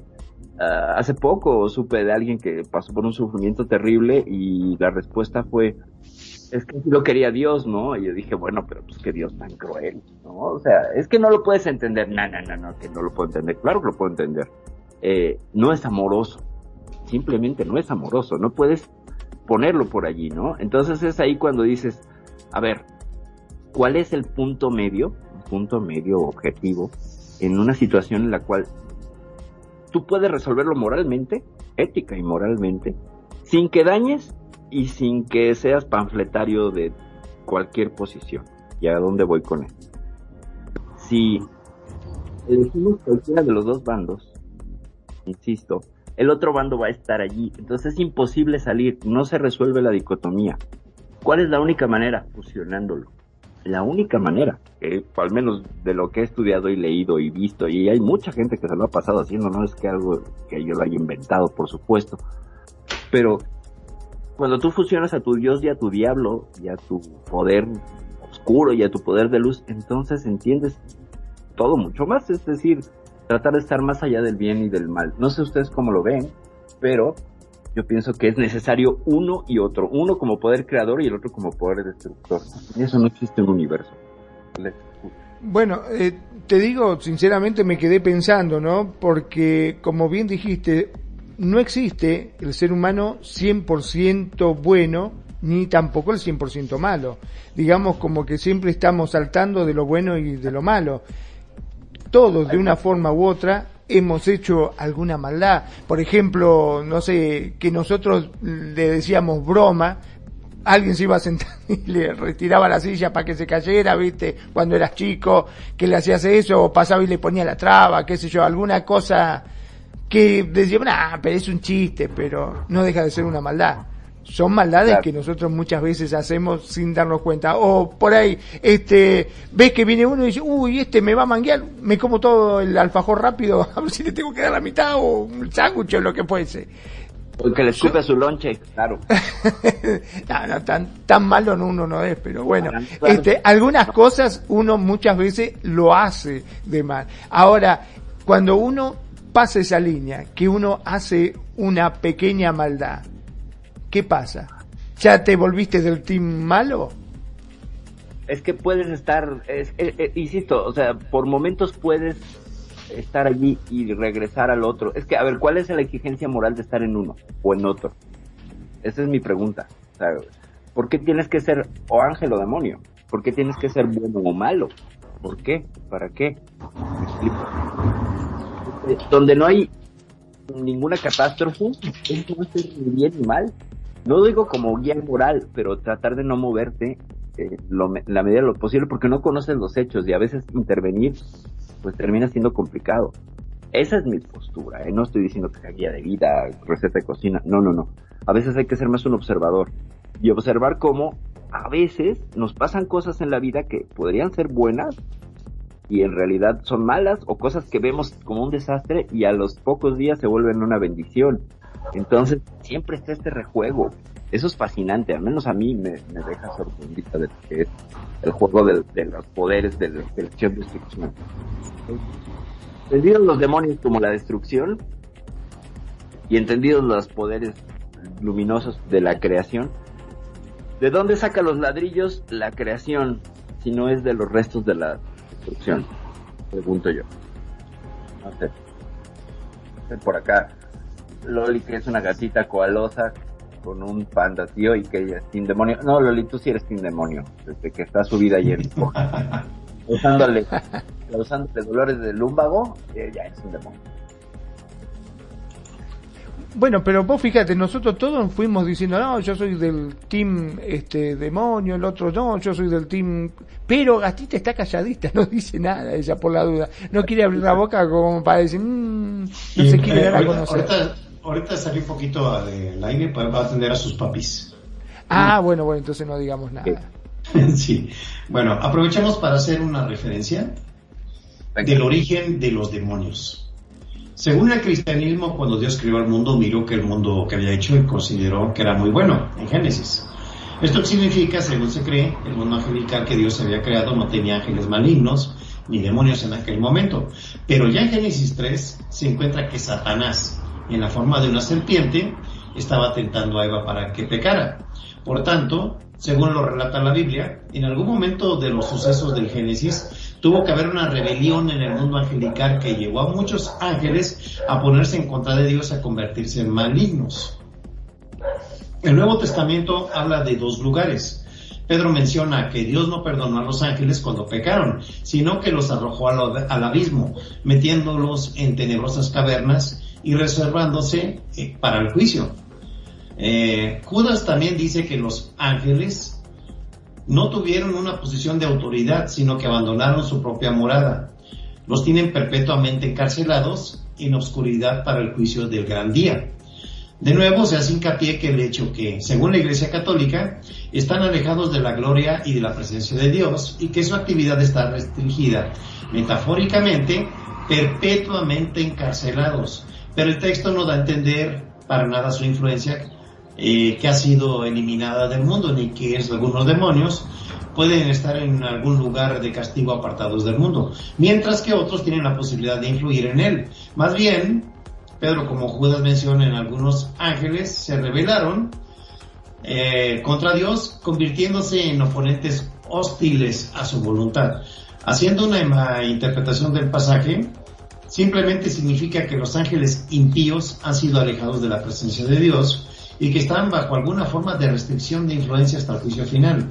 Pero puede referirse que eso no les prive en tanto de seguir llevando a cabo sus actividades en el mundo. O sea que están condenados pero andan aquí haciendo de las suyas, ¿verdad? Se puede dar a entender que su pecado fue el orgullo, el negarse a aceptar un lugar asignado, porque ellos no mantuvieron su posición de autoridad donde que les tocaba, sino que abandonaron su propia morada. Ya tenían su lugar y ellos por su propio dijeron no estoy a gusto aquí y fueron castigados. Pero, pero, tampoco es que fuera una suerte de capricho y de, ah, bueno, es que se me pinta que no estoy a gusto aquí, ¿no? Así toda la, toda esta rebelión de, de, porque recordemos que, por ejemplo, Lucifer era uno de los más bellos ángeles y de los más sabios y eh, tenía una posición encumbrada. No era, no era cualquier ángel, no era este ser horrible, no, no, no, era uno de los preferidos. Era Luzbel, ser de luz, que era muy bello. Sí. Incluso Luz, ¿no? O sea, fíjate, Los Ángeles ninguno tiene el nombrecito de Luz, sino los del otro equipo. Ajá. ¿no? Luzbel. Y entonces, a ver, yo digo, a ver, si eres todopoderoso, ¿por qué no los eliminas si se acaba el problema? ¿Por qué lo dejas seguir? ¿Por qué lo dejas seguir con estas grietas y estas filtraciones que de pronto hacen mal como para dar una lección? ¿Me explico? Eso a mí me parece tremendamente complejo. Ese, ese es un plot de un villano, no de alguien que es el ser elevado amoroso. Es el plot de un villano. Escucha, te dejo. Creo el mal, pero no lo deshago, no me, no me, no lo elimino ahí, lo dejo para que se me dio haga mal. Eh, oye, no, o sea, oye, no, o sea, tú ponlo en, en un sistema de familia te dices, a ver papá, pero pues ¿por qué no resuelves el asunto, no? O sea, no que habías dejado de beber, no, pero ahí sigue tiempo, ¿sabes? Entonces, eso lo hace muy interesante, a mí me parece que lo hace muy interesante, pero sigue siendo el plot más de un villano controlador y manipulador que de alguien que tiene el poder de agarrar y decir, se van a la pegada, no, no están a favor de esto, entonces estamos en un universo, todo es amor, pero no estamos en un universo de amor, no es una, entonces, ¿se acaba el poder o qué pasó? ¿Me explico? Le faltaron pilas a la, batería de, de, su varita mágica, ¿qué sucedió? Es algo que siempre me estaré, me estaré preguntando. No sé ustedes cómo lo ven. Por eso digo, es muy interesante la postura del demonio porque es el que se revela. Somos los hijos que nos revelamos a los padres y todos nos hemos revelado padres. Es, eso de creer. Ok, haciendo la referencia, de lo que es Satanás, eh, la idea de Satanás que tenemos es de cuernos y pezuñas. Eh, sí- en sí no es bíblica, está representada, datada en antiguas mitologías no cristianas y el arte medievo, en donde era representado como un monstruo con alas de murciélago y terrible apariencia. Vamos también al libro de Dante, el infierno, la divina comedia. Representa a Satanás como un monstruo gigante de alas y tres caras, prisionero en el nuevo, en el noveno círculo del infierno. Pero la Biblia identifica a Satanás como un ángel creado por Dios. Por tanto, se puede ente- entender que no fue creado o no fue creado eh, a, la- a- a como lo denomina el medievo, ¿verdad? Porque fue Ajá. creado por Dios. ¿Sí? Ah. Dice, Ahora, perdón, Dios- ¿no? Dios- pero si Sí. Dios lo creó, ¿por qué no lo destruye? ¿Por qué lo deja estar? O Eh, sea, son, son de los dogmas. Es un dogma, es un, ah, es un, un canon que tiene la iglesia, vamos a decirlo así, donde tienes que aceptar sin preguntar. Que también es eso no es muy válido para la gente que pensante, ¿verdad? y no, porque No, si vos sos Dios, supu- supuestamente vos sos Dios, sos el omnipotente. Es como si vos tenés tu fábrica y en tu fábrica hay uno que no trabaja, que incita a los demás que no laburen. ¿Qué haces? ¿Lo rajás? Porque está haciendo lo contrario que lo que vos querés. Al del sindicato, exacto. Al del sindicato lo mandas al diablo, ¿no? Pues sí, pero no lo mantienes. ¿Por qué? Pues porque algún beneficio habrá, ¿no? Claro, eso es lo que no, no me cierra. Porque hay muchas cosas que dicen, ay, mirá, cuando pasa un accidente o hay algo terrible, muchas veces, y el diablo metió la cola. Pero si el diablo mete la cola, ¿por qué Dios no le pega un cachetazo y le dice, dejate de joder, rajá de acá o te aplasto y ya está, no existís más? O sea, ¿por qué permite eso? Es, es la gran fíjate. duda. Fíjate, no, si, si, si es el, el gran adversario, tendría que tener un poder similar y, y este poder se lo dejó, o sea, lo hubiera desprovisto de todo poder y lo hubiera mandado como un simple mortal a que viviera una vida de 60 años y se muriera. Pero le deja un poder. O sea, lo deja siendo poseedor de un poder al demonio. Entonces, eh, por esto digo que es un plot como de una muy buena novela o de una serie donde tiene que haber un adversario para que tenga sentido y volvemos aquí a todos los antagonistas, incluso si quieres de la historia del cómic. ¿Qué pasa con Batman y el Joker? Que son el ángel y el demonio, aunque están ahí medio torcidos los papeles, eh, donde uno necesita al otro. ¿Y que, cuál es el mensaje aquí? Es que no puede haber día sin noche, no puede haber creación sin destrucción. Esto es juego de opuestos en este universo eh, dual es necesario para su existencia. Entonces, aquí entra en, completa eh, cuestionamiento este todopoderoso poder de, un Dios que no puede eliminar el mal o no quiere eliminar el mal. Y en los dos casos queda mal parada la figura divina. Y ahí podríamos hablar de la teoría de los arcontes, donde dice que en realidad pues no es el bueno, es el, el, el mero malo y que Lucifer en realidad sí era el bueno y lo acabaron negando y este y, vilipendiando. Anécdota al respecto, este conocimiento lo traigo porque en alguna ocasión, como me dedico a las artes, entonces, a las artes, dibujo y pinto, mal. Entonces, alguna vez me invitaron a participar en una exposición con la Sociedad Satánica Mexicana. Y entonces no me pregunten cómo llegué ahí. El hecho es que me propusieron, se trataba de hacer una iconografía de retomar desde lo contemporáneo la figura, revisitar la figura del diablo. Tomar figuras medievales y darles una vuelta. Y entonces, cuando yo presenté mi propuesta, que llevé el cuadro, se ofendieron porque yo presenté un demonio con tres tetas que se llamaba Belzebubis. Entonces, me dijeron que eso, eso, que Belzebubis era atentaba contra la figura del diablo y que lo insultaba. Y entonces yo dije, bueno, pero qué gusto me da, porque incluso hasta los satanistas se sintieron ofendidos con mi arte. Entonces, bueno, ya nada más ya cierro ahí con eso, la anécdota. Pero es una cuestión radical de representaciones también, también los que están del lado de la mano izquierda, el camino de la mano izquierda, pues eh, tienen sus asegúnes y sus representaciones y no les gusta, no les gusta que se burlen. Qué barbaridad. Cuando el otro se supone que es el gran burlador, el otro eh, por definición, es todo lo contrario a lo que sería eh, la figura divina de gracia, de, de, de, de, valores, bla, bla, bla. Entonces, incluso podría permitir que se burlasen de su figura, pero pues vemos que sus acólitos pues también son como los acólitos del otro lado, ¿no? Bien sensibles y bien humanos. Y entonces ya con esta lectura humana, pues bueno, ya con eso cierro lo de Belzebubis. Cuando quieran les enseño la imagen, es muy divertida porque tiene un moño en la cola. Ya. El demonio con la cola. sí, mire, haciendo un resumen así de una visión de lo que hemos platicado, mmm, eh, estamos viendo que el origen de lo que son los ángeles y demonios, bueno, que son creaciones de Dios, están los ángeles obedientes, que son los que les sirven, los no obedientes, que son los caídos, ¿verdad? Esos caídos son los que de, denominamos que son eh, los demonios y que habitan en algunos lugares ya designados de, para su castigo por el destierro y algunos todavía andan en la tierra provocando las desavenencias según bíblicamente lo que eh, los escritos autorizados de la iglesia. Para eso se hace lo que es la oración, se hace el arrepentimiento, se hace la confesión de pecados, se toma la hostia, que son las armas con las que la iglesia y eh, lo que es la palabra, la espada, ¿verdad? Es la referencia que se hace de cómo vivir si uno tiene una, cre una creencia en la, en la que vive, si fuera católico. Ajá. ¿Sí? Entonces, ya partiendo de ese tema, entra eh, la, de, la, definición que habíamos dicho de libre albedrío. ¿Por qué existe el bien? ¿Por qué existe el mal? Es una idea que siempre hemos tenido desde chiquitos todos. Bueno, si existe el mal, porque Dios no acaba con él? ¿Sí? Es ahí donde esas preguntas son muy difíciles de contestar y uno hace una idea muy propia de por qué pasan las cosas. ¿Sí? Claro. Supuestamente porque somos imperfectos, porque los humanos somos imperfectos por naturaleza y tendemos al pecado.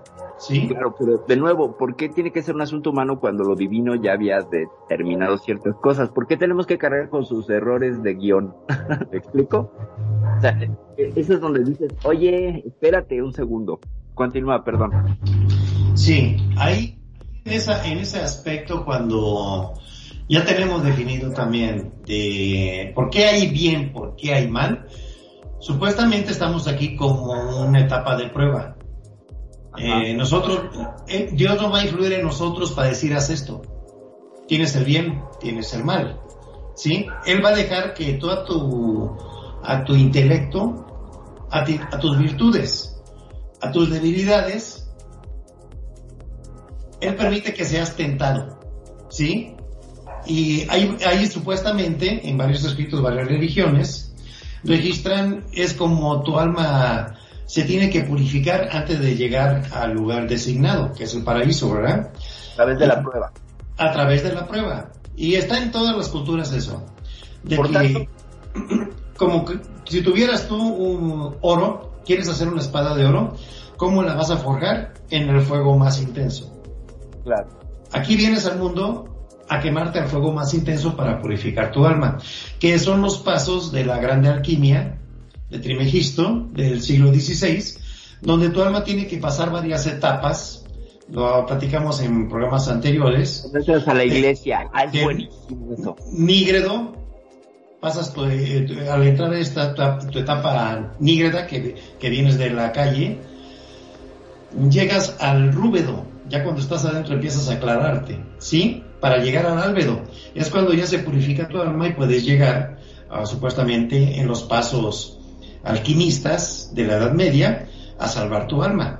Siempre vamos a venir supuestamente aquí a hacer la, eh, la vivencia de que vienes a purificarte. Es por eso que existe el bien, que existe el mal, y es lo que dicen los grandes exegetas, tanto antiguos como actuales de la iglesia. Adelante, perfil. Pues es que, a ver, si, si es una prueba, si requerimos, requerimos al mal como una prueba, entonces la- el mal es un maestro. Sí, exactamente. Y tienes que cuidarte de cómo salirte del mal. En la enseñanza, para eso te dan la espada de la sabiduría. Pero Sí. no puedes, pero no puedes evitarlo. O sea, tienes que enfrentarlo en algún momento de tu vida. ¿No? ¿Y, y qué pasa? Esta frase de lo que no te mata te hace más fuerte. ¿No? Entonces tienes que pasar por pruebas muy difíciles de entrar en, enfrentar cuestiones del mal que te van a terminar endureciendo, mejorando y templando para que puedas, como dices tú, purificar tu alma. Hay otra versión muy interesante que dice que en realidad no hay infierno, que este es el infierno y que entonces tanta prueba y tanto tan, tan difícil que es este valle de lágrimas por los apegos, más que nada, eh, harían, es que tú quitas los apegos, o sea, quitas el deseo, quitas los apegos y cambia toda la discursiva, pero bueno, ya eso es meter una visión muy budista. El, el asunto está en, entonces el mal, el demonio y los demonios serían necesarios para que uno pueda crecer. Y son, yo creo que alegorías de pruebas en la vida, finalmente, de cuestiones que no podemos controlar. Porque recordemos que el ser humano si algo tiene es una necesidad de control bárbara y quiere creer que puede controlar las situaciones. Y a veces se le salen de, de, control, evidentemente valga la rebusnancia, esto le provoca sufrimiento, pero sin embargo es un reto, te reta a que te muevas de donde estás, que te salgas de tu zona de confort, que te muevas, que crezcas, que te cuestiones. Luego entonces, yo creo que el mal tiene una necesidad de, y una función de maestro, para que puedas eh, donde estás, ¿no? Porque también el bien, o sea, también el, el, lado luminoso lo tiene, porque cuando estás así súper hundido, súper mal, requieres ese, ese otro, ese otro extremo. Dicen por ahí que cuando la noche está más oscura es porque ya va a amanecer, ¿no? Entonces, volvemos a esta analogía maravillosa del día y la noche. Tú no puedes tener día si no tienes noche y se van a estar persiguiendo eternamente, ¿no? Esta, esta sucesión, este ciclo natural, es una sucesión que vas a tener todo el tiempo presente. Luego entonces, no hay salida, es la vuelta eterna a estar enfrentando situaciones de bien, de mal, de bien, de mal, de bien, de mal. Por eso es también que pues, una manera de resolverlo es asumo que ambos están en mí como potencialidades. No quiere decir que con ello me vaya de uno u otro lado. Dirían por ahí los testigos de Jehová, que estoy hablando como el inicuo, ¿no? Que es el diablo, ¿no? El que llega y tienta con palabras seductoras y talking, eh, para presentar ideas que desafían lo, lo divino. Pero no, en realidad yo creo que todo es parte de lo mismo y que estamos hechos de la misma materia que está hecho Dios, porque no había otra materia en el universo para hacerla. Entonces, somos lo mismo, somos Dios, somos el diablo, somos ángeles y somos demonios todo al mismo tiempo. Tenemos la posibilidad y la capacidad de expresarlos y manifestarlos. Ya dependerá de cada quien eh, para qué los como lo. Te digo directamente, eh, yo nunca pensé que Star Wars estaría tan presente. Porque si vos te pones a analizar, es la eterna lucha del bien contra el mal. Es Star Wars es, la película. Este, o te vas al lado oscuro o sos un maestro Jedi. Eh, toda la base de Star Wars es bíblica. Ahí está. Es correcto. No puedes, no puedes negar que la referencia la traigo puesta. Así es. Así es. Mi camiseta. Y en vez de decirle en vez de decir Dios, ellos dicen que la fuerza. The eh, force eh. may be with you. Sí, sí, sí. Pues sí, es que, es que Star Wars es una maravillosa analogía de, primero que nada, de la, ruta del héroe. Y eh, esto pues nos lleva a un montón de conocimientos. No, si ese George Lucas de veras que sí le estudió filosofía. Sí, sí, sí, sí, y tiene muy buena. Y, y lo más interesante que se me hace es de que toda la historia va hacia atrás. Qué difícil escribir un guion así, ¿eh? Exactamente. Ese es un arte. Hacer una, una regresión de eventos para llegar al punto de origen y seguir tan exitosa es de admirarse. ¿eh? Y convengamos que en la época cuando empezó a escribir Star Wars, ¿cómo se imaginó todo eso? Sí, qué concepción, qué, qué, mente, qué concepción tiene. ¿eh? Ahí sí ya tenemos que hacer un programa geek sobre Star Wars y si quieren lo hacemos. ¿De dónde toma George Lucas la idea de meter esto? Pero es muy fácil para entender cuáles son los ángeles y cuáles son los demonios. ok, propongo, propongo a Lólico que sea Artudito. Da las medidas. Ándale, ándale. ok, ¿está Nani por ahí? Dice Loli, referencias geek. Exactamente, referencias geek. Loli, te lo perdiste, pero en la llamada de, Skype traigo en RL una camiseta de Star Wars. presenté un poco de la cámara para decirles justamente la referencia la traigo puesta, así que Magnum me está espiando. Yo tengo que es Demonio porque me espía. Exactamente. Eh, ampliando un poquito este asunto de la ruta del héroe y todo, pues es que finalmente tú, tú eres, el, diría Jack Kerouac, ¿no? Todos somos los héroes de nuestra propia historia. Y tienes que hacerte cargo de esa historia para llevarla al mejor término posible. Y sin antagonista, sin objetor de conciencia, pues es que es un camino lineal aburridísimo. O sea, aquí me, me contradigo con este asunto que decía, bueno, ¿por qué no elimina el mal? Pues porque el mal es necesario para que pueda existir eh, la creación. Insisto, este nuevo el binomio, creación-destrucción, ¿qué es Dios la creación? ¿Qué es el diablo la destrucción? Y se necesitan, no puede estar uno sin el otro. No hay manera, porque entonces de verdad que sería un mundo muy aburrido. No podría sí. existir absolutamente uno de los procesos que existen. Nosotros somos, y ya lo he dicho varias veces, hijos de un proceso de destrucción cósmico.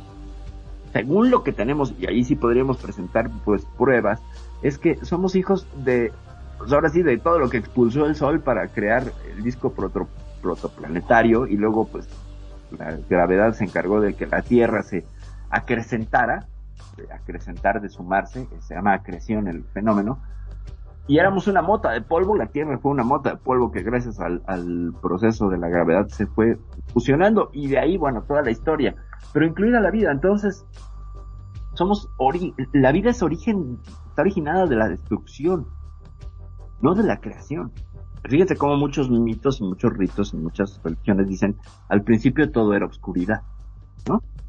Y cómo surge a través ya sea desde la concepción egipcia que, que tanto te interesa, Preto, es cuando eh, la palabra crea el universo, y también en otros muchos eh, narrativas cosmo- cosmológicas, cosmogónicas, de cómo una palabra crea todo y cómo le da sentido. La palabra de quién, ¿no? De un Dios creador que hace que todo se mueva. Y este Dios generalmente tiene que tener un antagonista o crear un antagonista, o el antagonista ya estaba allí, no lo puede evitar. Esa es otra reflexión que también podría en la mesa. Pero ya para redondear un poquito tanta tanta burrada que vengo a decir sobre temas, que que tengo tengo más al demonio de un lado que eh, yo lo que creo es que en la medida que tú puedes conciliarte con tu bien y con tu mal, encontrarás un camino más pacífico y más amoroso eh, para estar en el mundo. Niega, hay sufrimiento. El lado que niega. No sé. Bueno, no, creo que está justamente en RL, este, Preto. Pero sí, como vos decís, este, yo creo que directamente uno tiene que tener esta ambigüedad, ¿no? De, ser mal, de saltar a lo malo a lo bueno, malo bueno siempre, porque a veces son cosas necesarias. Este, muchas veces nos pasa en la vida que tenemos que ser malos por distintos motivos, ¿no? Eh, por ejemplo, hay un- una pelea o están tratando de violar a una chica, ¿qué vas a hacer? ¿Te vas a quedar cruzado de brazos? ¿Vas a decir, no, yo soy bueno, paz y amor, hermano, no la violes? No, vas, te vas a meterlo, le vas a querer pegar o lo que fuese, te sale Le muchas veces lo malo de adentro y lo querés matar. ¿Cuántas veces, eh, por, por ejemplo, estaban violando a una chica y el- el- la misma gente lo casó al tipo y lo terminó linchando y lo mataron? en Y- un acto horrible. ¿no? En un acto horrible. Perversidad, sí, claro. Este, Claro. y un- uno dice, bueno, está bien, el tipo estaba haciendo un acto horrible, pero lo que hicieron ellos también fue horrible. Peor, o sea, es el, el overkill, ¿no? Sobre matar. Entonces, sí, ¿qué pasa si vas a defender a alguien y en un mal golpe matas a alguien? Te conviertes completamente en el demonio, ¿no? Te convertiste en el demonio para toda la familia de esa persona, ¿no? Lo que, fíjate, este es el dilema con, la, con los héroes de guerra, por ejemplo. Alguien que es un héroe de guerra porque tiró 50 aviones en la Segunda Guerra Mundial. 50 familias que dejó sin ese pariente. Fue 50 veces asesino y le dan una Una medalla. medalla y todos lo aplauden y, claro, y pasa a ser un héroe. ¿Cuáles son nuestros héroes, no? O, o nuestros héroes patrios que, que pues también entraron en batallas y mataron y les mataron y o sea, yo, yo, entiendo que somos una cultura guerrera, que traemos esto muy metido en, en, el ADN, pero solemos glorificar la violencia. Y cada cuando podemos, y es de nuestro lado, entonces sí la glorificamos y le ponemos medallas. Pero cuando es del otro lado es un asesino, despiadado, ¿no? Maldito, desgraciado, este, bla, bla, bla. Eh, velo en la conquista de América, ¿no? Cómo se polarizan las cuestiones. O sea, nosotros los americanos vemos de pronto la conquista como algo que tiene tintes de brutalidad, ¿no? De cosas terribles. Y la gente de Europa eh, tendrá sus razones y su lectura, claro, ya muchos años, ya toro pasado, pero eh, cada bando va a contar la historia. ¿Y quién termina contando la historia? El lado que gana el ganador cuenta la historia. Entonces, pues también somos el producto de la historia de un ganador, ¿no? La historia de una ideología ganadora. Eh, pues creamos en una sociedad profundamente cristiana y católica porque esa fue la ideología ganadora. Pero ¿qué pasa si hubieran sido los sumerios? ¿no? ¿Estaríamos rezando a Enlil? ¿Estaríamos creyendo en los Anunnakis? ¿Qué pasa, no? En ese sentido, o sea, solamente es una cuestión de tantita suerte que tuvo uno sobre otro y contó la historia. Y la cuenta como el bueno. ¿no? Ahí volvemos a Jack Kerouac. Ah, es el héroe de su propia historia. ¿Qué va a contar de sí mismo? Pues si no se va a echar flores, el ego humano es maravilloso en ese sentido, le gusta hacer autobombo. Entonces fíjate cómo, cómo llega hasta, hasta estos puntos, esta dicotomía del bien y el mal, y estas narrativas de, bueno, es que es bueno porque yo lo digo, porque yo gané. ¿no? Y a lo mejor no sabes, pero ¿cómo ganaste? ¿Cómo ganaste, no? O sea, ¿cómo se conquistó América? No se conquistó con flores de abrazos. Claro, exacto. ¿Cuántos indios murieron? ¿Cuántos indios mataron para poder este, tener la civilización? Y los tipos agarraban y hablaban y decían, sí, hemos... Y, pero mataron millones de indios este, con armas y los otros iban con palos y flechas. O sea... Y con, con guerra bacteriológica con guerra Parte del diezmado de las poblaciones indígenas fue porque pues los otros traían una, una mezcla bacteriológica que no lo, obviamente no fue a propósito, pero el contacto de bichos de tierras tan distintas pues acabaron creando pandemias y fue una pandemia lo que diezmó terriblemente a las poblaciones indígenas, al menos aquí en México. La viruela arrasó con una población este, significativa. ¿no? en los mismos tiempos de la conquista, entonces eso facilitó, facilitó las cosas para los españoles, que venían en nombre, bueno, no venían en nombre de, una religión, vinieron como parte de la agenda era imponer la religión. Y, la imposición de la misma religión, que es una religión que supone que es de amor, pues no fue amorosamente impuesta, ¿no? Y eso es lo que vemos en cualquier religión o en cualquier conflicto, ¿no? Le voy a venir a imponer al otro con sangre esto que yo digo que es amor, y entonces dices, pero eso sí es del demonio, eso sí es del diablo. No sé cómo lo veas, Marlon. Y sí, si vos te fijas, hasta la misma historia, eh, cuando se habla del catolicismo, este, está manchada con sangre, porque cuánta gente este, han matado pensando que eran brujos o brujas.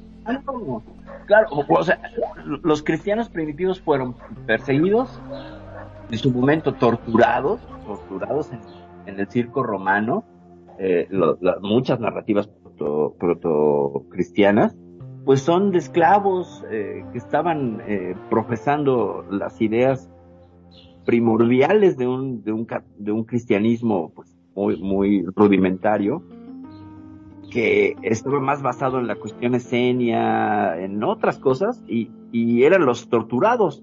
Y ya que se encumbraron con el poder, como todo en este mundo humano, entonces son ellos los que pasaron a ser, a ser los, los, victimarios, los, jueces, los, no, tú, tú estás en contra de mi religión, te tengo que anular, te tengo que cancelar, ¿no? Hacer aquello que, que me llama mi moral y mi conciencia porque tengo que aplastarte, porque tengo que defender lo mío, ¿no? Ah, es terrible, la historia humana es terrible.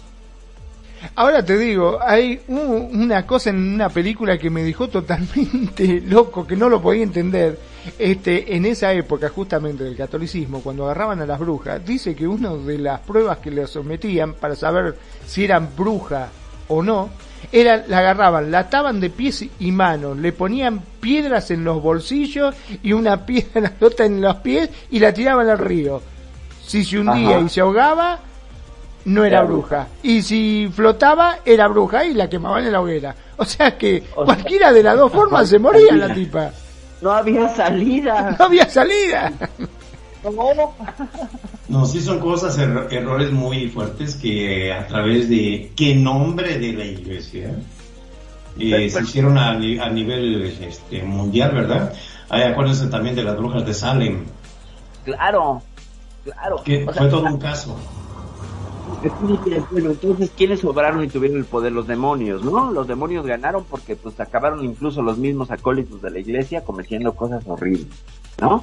Sí, ah, el, caso más sonado ahorita, eh, no sé si eh, lo han leído, es en Canadá, que cuando Sí. fue la, inmi- la inmigración, a todos los, los nativos les dijeron, denos a sus hijos, los vamos a educar, pero la, la intención de ellos era matarlos, enterrarlos, para exterminarlos, y así lo hicieron, han encontrado dos mil cadáveres, no sé cuántos de niños. Claro, no, Sí. una cancelación terrible de, de una cultura. Eh, Sí. hay que recordar que, que cuando una cultura intenta exterminar a la otra generalmente fracasa, eso siempre sí nos lo enseña la historia, que no hay una manera de borrar a todos. Casi lo logra Pol Pot con el Khmer rojo, casi, ¿eh? Ese es el que estuvo más cerca, ni Hitler. Pero eh, no pudo, no pudo. Y luego viene un castigo, una vuelta terrible de, de que la ideología propia que intenta eh, borrar al otro acaba siendo borrada. Borrada por muchos frentes. Entonces, pues bueno, no aprendemos los seres humanos y seguimos con esta cosa tonta de las ideologías y del yo separado, del yo tengo razón, tú no, mi Dios es el bueno, el tuyo no, eh, mi creencia es la buena y tus, tus formas son las malas. En lugar de, que, de, de extender lazos de cooperación, seguimos con la idea de la competencia. Entonces, ha traído un montón de sufrimiento y dolor a esta raza humana y pues yo digo ahí que el team demonio ha ganado más veces, ¿no? O sea, porque ha influido de alguna manera en que incluso los que se dicen que son buenos actúen mal. Mira, em, con todo lo que, que han estado comentando, he logrado pues escuchar una parte y yo digo que hay veces en, no sé, dice, por eso vuelvo a la base de lo que estábamos al principio, el ser humano tenemos esas cosas, la cosa, la- lo bueno y lo malo dentro.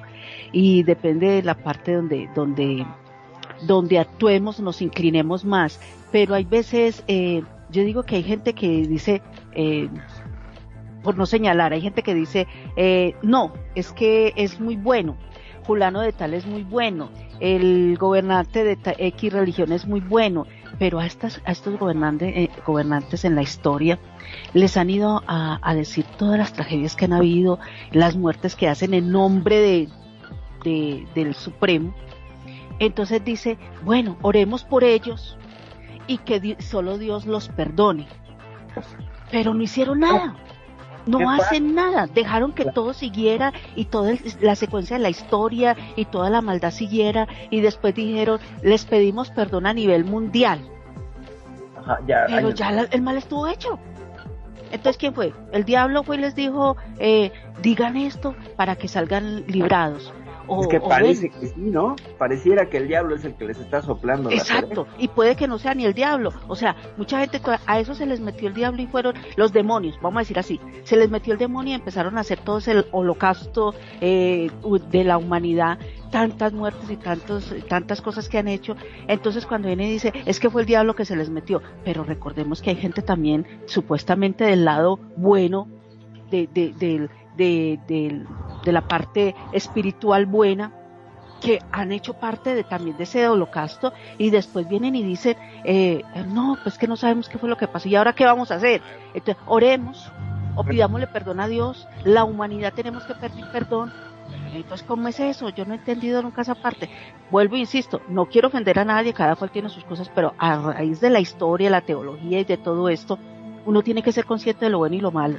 Y lo que se ha hecho en nombre de las, de, supuestamente de Dios, en nombre de Dios, que se han hecho cosas malas. Y supuestamente le han echado la culpa al diablo de cosas que no ha tenido nada que ver. Entonces yo digo, yo digo, el ser humano tenemos esa capacidad de, tener, de hacer las cosas bien o mal. Y si vos sabes que eso está mal y sin embargo te dejas involucrar, es porque vos querés. Ahí no tiene parte ni el Dios ni el demonio, porque vos como ser humano tenés la decisión de decir quiero o no quiero eh, hacerlo. Claro, Fíjate, aquí, aquí viene un ejemplo que, que, funcionaría muy bien y que traería dentro de la misma eh, eh, ideología que estaríamos tratando de analizar o de entender. Eh, el ejemplo de, de, Jesús y los mercaderes, cuando él llega y los saca del templo, ¿no? Eh, ciertamente es un acto de un loco, porque además dicen se vuelve loco, ¿no? Porque los golpea, los empuja, los saca todos los que están mercando con, con este, imágenes y cosas. Y volteas y ves al Vaticano actualmente y te venden la medallita que del Papa, que de no sé qué, que no sé qué. Y dices, Jebus, ¿dónde estás? Ven de nuevo, ¿no? ¿Cuánto dinero sacan estos? ¡Qué bárbaros! ¡Qué bárbaros! Y ves países como Costa de Marfil, o ves países como eh, en el norte de África, donde en tiempos de la pandemia del VIH seguían deseando con prohibir el uso del condón y que el usar el condón era en contra de la religión y la fe. Pues ¿dónde, dónde, dónde está el amor? ¿Dónde está el, el entender o el avanzar o el, o el transformar? Pero bueno. pues que a lo mejor malinterpretan las cosas, lo dicho, los malinterpretaron mal, lo llevaron a otro extremo que no era el camino y mostraron otras cosas o impusieron otras cosas que, que de pronto eran disfrazadas. Pero, Porque vamos a ah, decir, vamos a decir que hay gente que interpreta como quiere, escucha como quiere y ve lo que quiere. y otra persona está viendo también diferente, ven lo mismo pero lo ven de diferentes ángulos con diferentes formas. Pero es para tomar dirección que quieras, de la dirección que quieras, eh, toma decisiones para acabar haciendo el mal. Vamos a voltearlo. ¿Por qué no vemos a las iglesias vaciándose, vaciando sus carteras en que se acaba la hambruna mundial? Así. ¿Dónde vemos a los papas o a los grandes eh, líderes soltando el dinero para que la gente esté mejor? Ese es un acto de amor. No vemos eso en la historia jamás.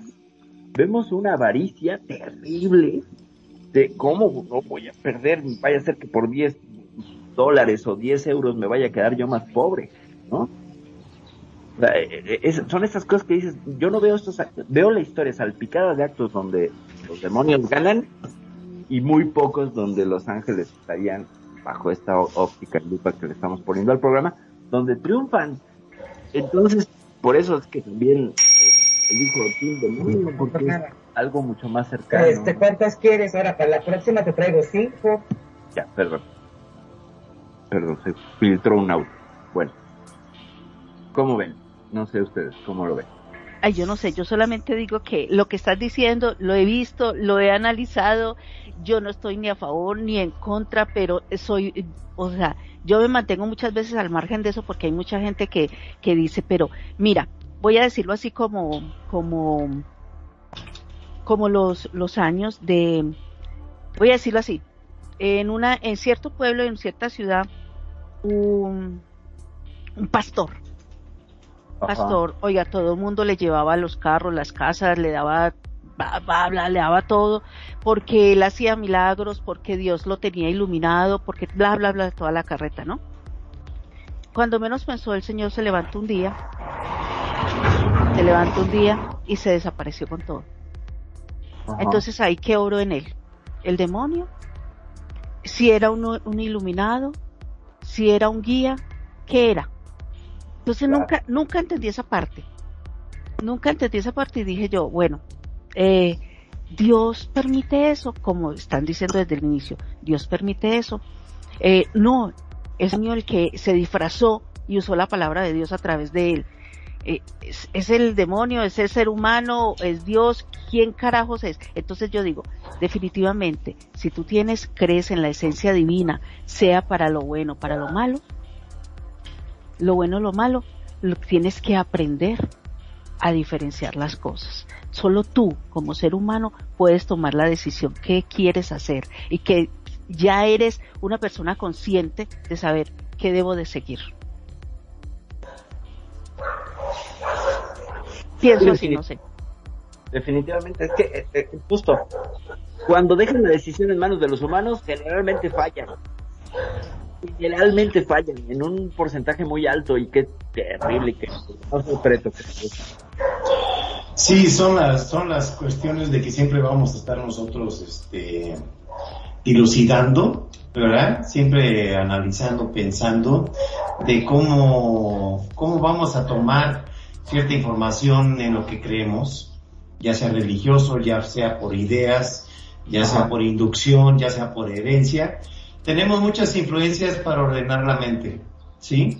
De cómo tratar de ser mejores, eh, cómo madurar nuestro espíritu, nuestra persona y siempre tratar de hacerlo bueno para tener una convivencia sana con la gente que esté a nuestro alrededor. Y bueno amigos, tenemos 10 minutos para hacer los últimos apuntes y la despedida de este programa, que ha sido yo creo muy nutritivo. Adelante. Eh, Magnum, Bueno, por mi parte podría decir que como bien dijo Perfi, nosotros nos la pasamos del bien y el mal. Yo creo que está en uno en tratar de ver y no justificar las cosas malas por decir que hay algo bueno. O sea, había un tipo que estaba por tratar de manosear a una chiquita y lo agarraron y lo mataron.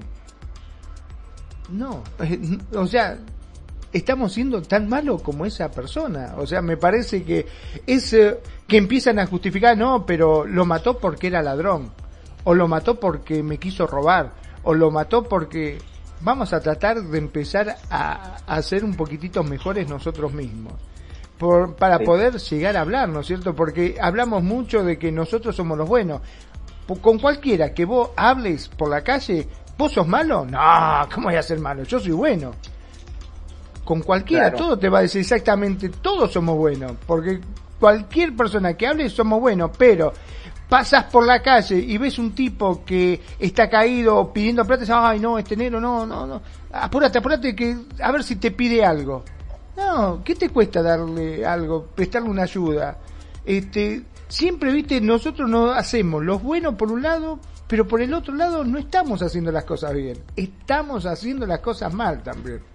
Tratemos de a veces analizar estas cosas y tratar de ser por ahí no tan bueno como quisiéramos, pero sí un poquito más justo, diría yo. Mi nombre es Magnum Dacun, transmitiendo en vivo y en directo desde Mar de Plata, República Argentina. Gracias, gracias por estar ahí, gracias a todos los que se acercaron a la radio, como siempre, y nos dan su valiosa opinión, y gracias a todos los que nos escuchan por los distintos medios. Gracias. Sean felices, el resto son solo consecuencias. Sí, Preto. Gracias, gracias Magnum. Adelante, Nani. Bueno, leyendo por aquí eh, un mensaje que justo DJ Diablita está mandando, Diabólica, está mandando TP a Perfi. Bueno, está buena esa. Bueno, realmente les digo que ay, no, no les voy a decir nada. Con todo lo que han escuchado, cada cual ya entendió y ya sabe que que hoy en día muchas cosas se, se desarrollan, muchas cosas se viven y que solamente uno tiene el momento indicado para tomar la decisión correcta. No soy quien para decir eso es bueno o eso es malo, solamente sea consciente en el momento de cualquier situación. Desde Medellín, Colombia, les hablo Nani Jurado. Muchísimas gracias por escucharme. Gracias, Preston, Perfi, Freya Gatica, que nos acompañó al inicio, y Mando, por permitirme estar hoy con ustedes aquí y eh, compartir un poquitico de, mis pensamientos. Buenas noches. Adelante, perfil. Gracias, Nani. Muchas gracias, mi queridísimo pretoriano. Agradecer tanto a Magnum como a Nani pues, por todas las facilidades que nos dan cada vez que esta emisión del Cuscus aparece al aire. Muchas gracias por la dirección técnica, por los recursos eh, mediáticos para poder llevar esto a todas las personas que nos escuchan en las plataformas de TuneIn, de Spotify. recuerden que nos pueden buscar en YouTube y que les pedimos encarecidamente que se suscriban al canal de YouTube para que estén en las últimas noticias de los programas que hemos emitido aquí en Radio Consentido. Y pues bueno, ni bien ni mal, yo creo que el camino del medio sería el camino más sabio que podríamos elegir para no meternos en problemas. Ya dirían por ahí muchos, muchos pensadores que a lo largo de la historia pues han enfrentado este dilema del bien y el mal, de ángeles y demonios, que finalmente son las representaciones simbólicas de estos dos eh, polos, de esta dualidad existencial en la que estamos metidos. Y pues bueno, yo soy Perfidia Velas de la Ciudad de México. Gracias, Pretoriano, gracias. Una disculpa a todos por llegar tarde, pero pues bueno, la RL, la RL nos hace hacer un poco diablitas a veces llegar tarde. Gracias, gracias gatita que andas por ahí. ¿no? Este, pues daremos extensivos los saludos. Muchas, muchas gracias, Pretoriano. Muchas gracias y dándole gracias, gracias como siempre cada viernes a nuestro excelente panel ¿eh? y a la gente que nos acompañó aquí, a Marley, very much thank you Marley. También habla español, ¿eh? es americana pero habla español Marley, gracias, muy amable. A Loli, muchas gracias Loli por acompañarnos. Mi estimado Magnum, Nani, Perfi y su servidor, Pretoriano Chrome, les dan las gracias y nos vemos en el próximo Cus Cus. Hasta la próxima.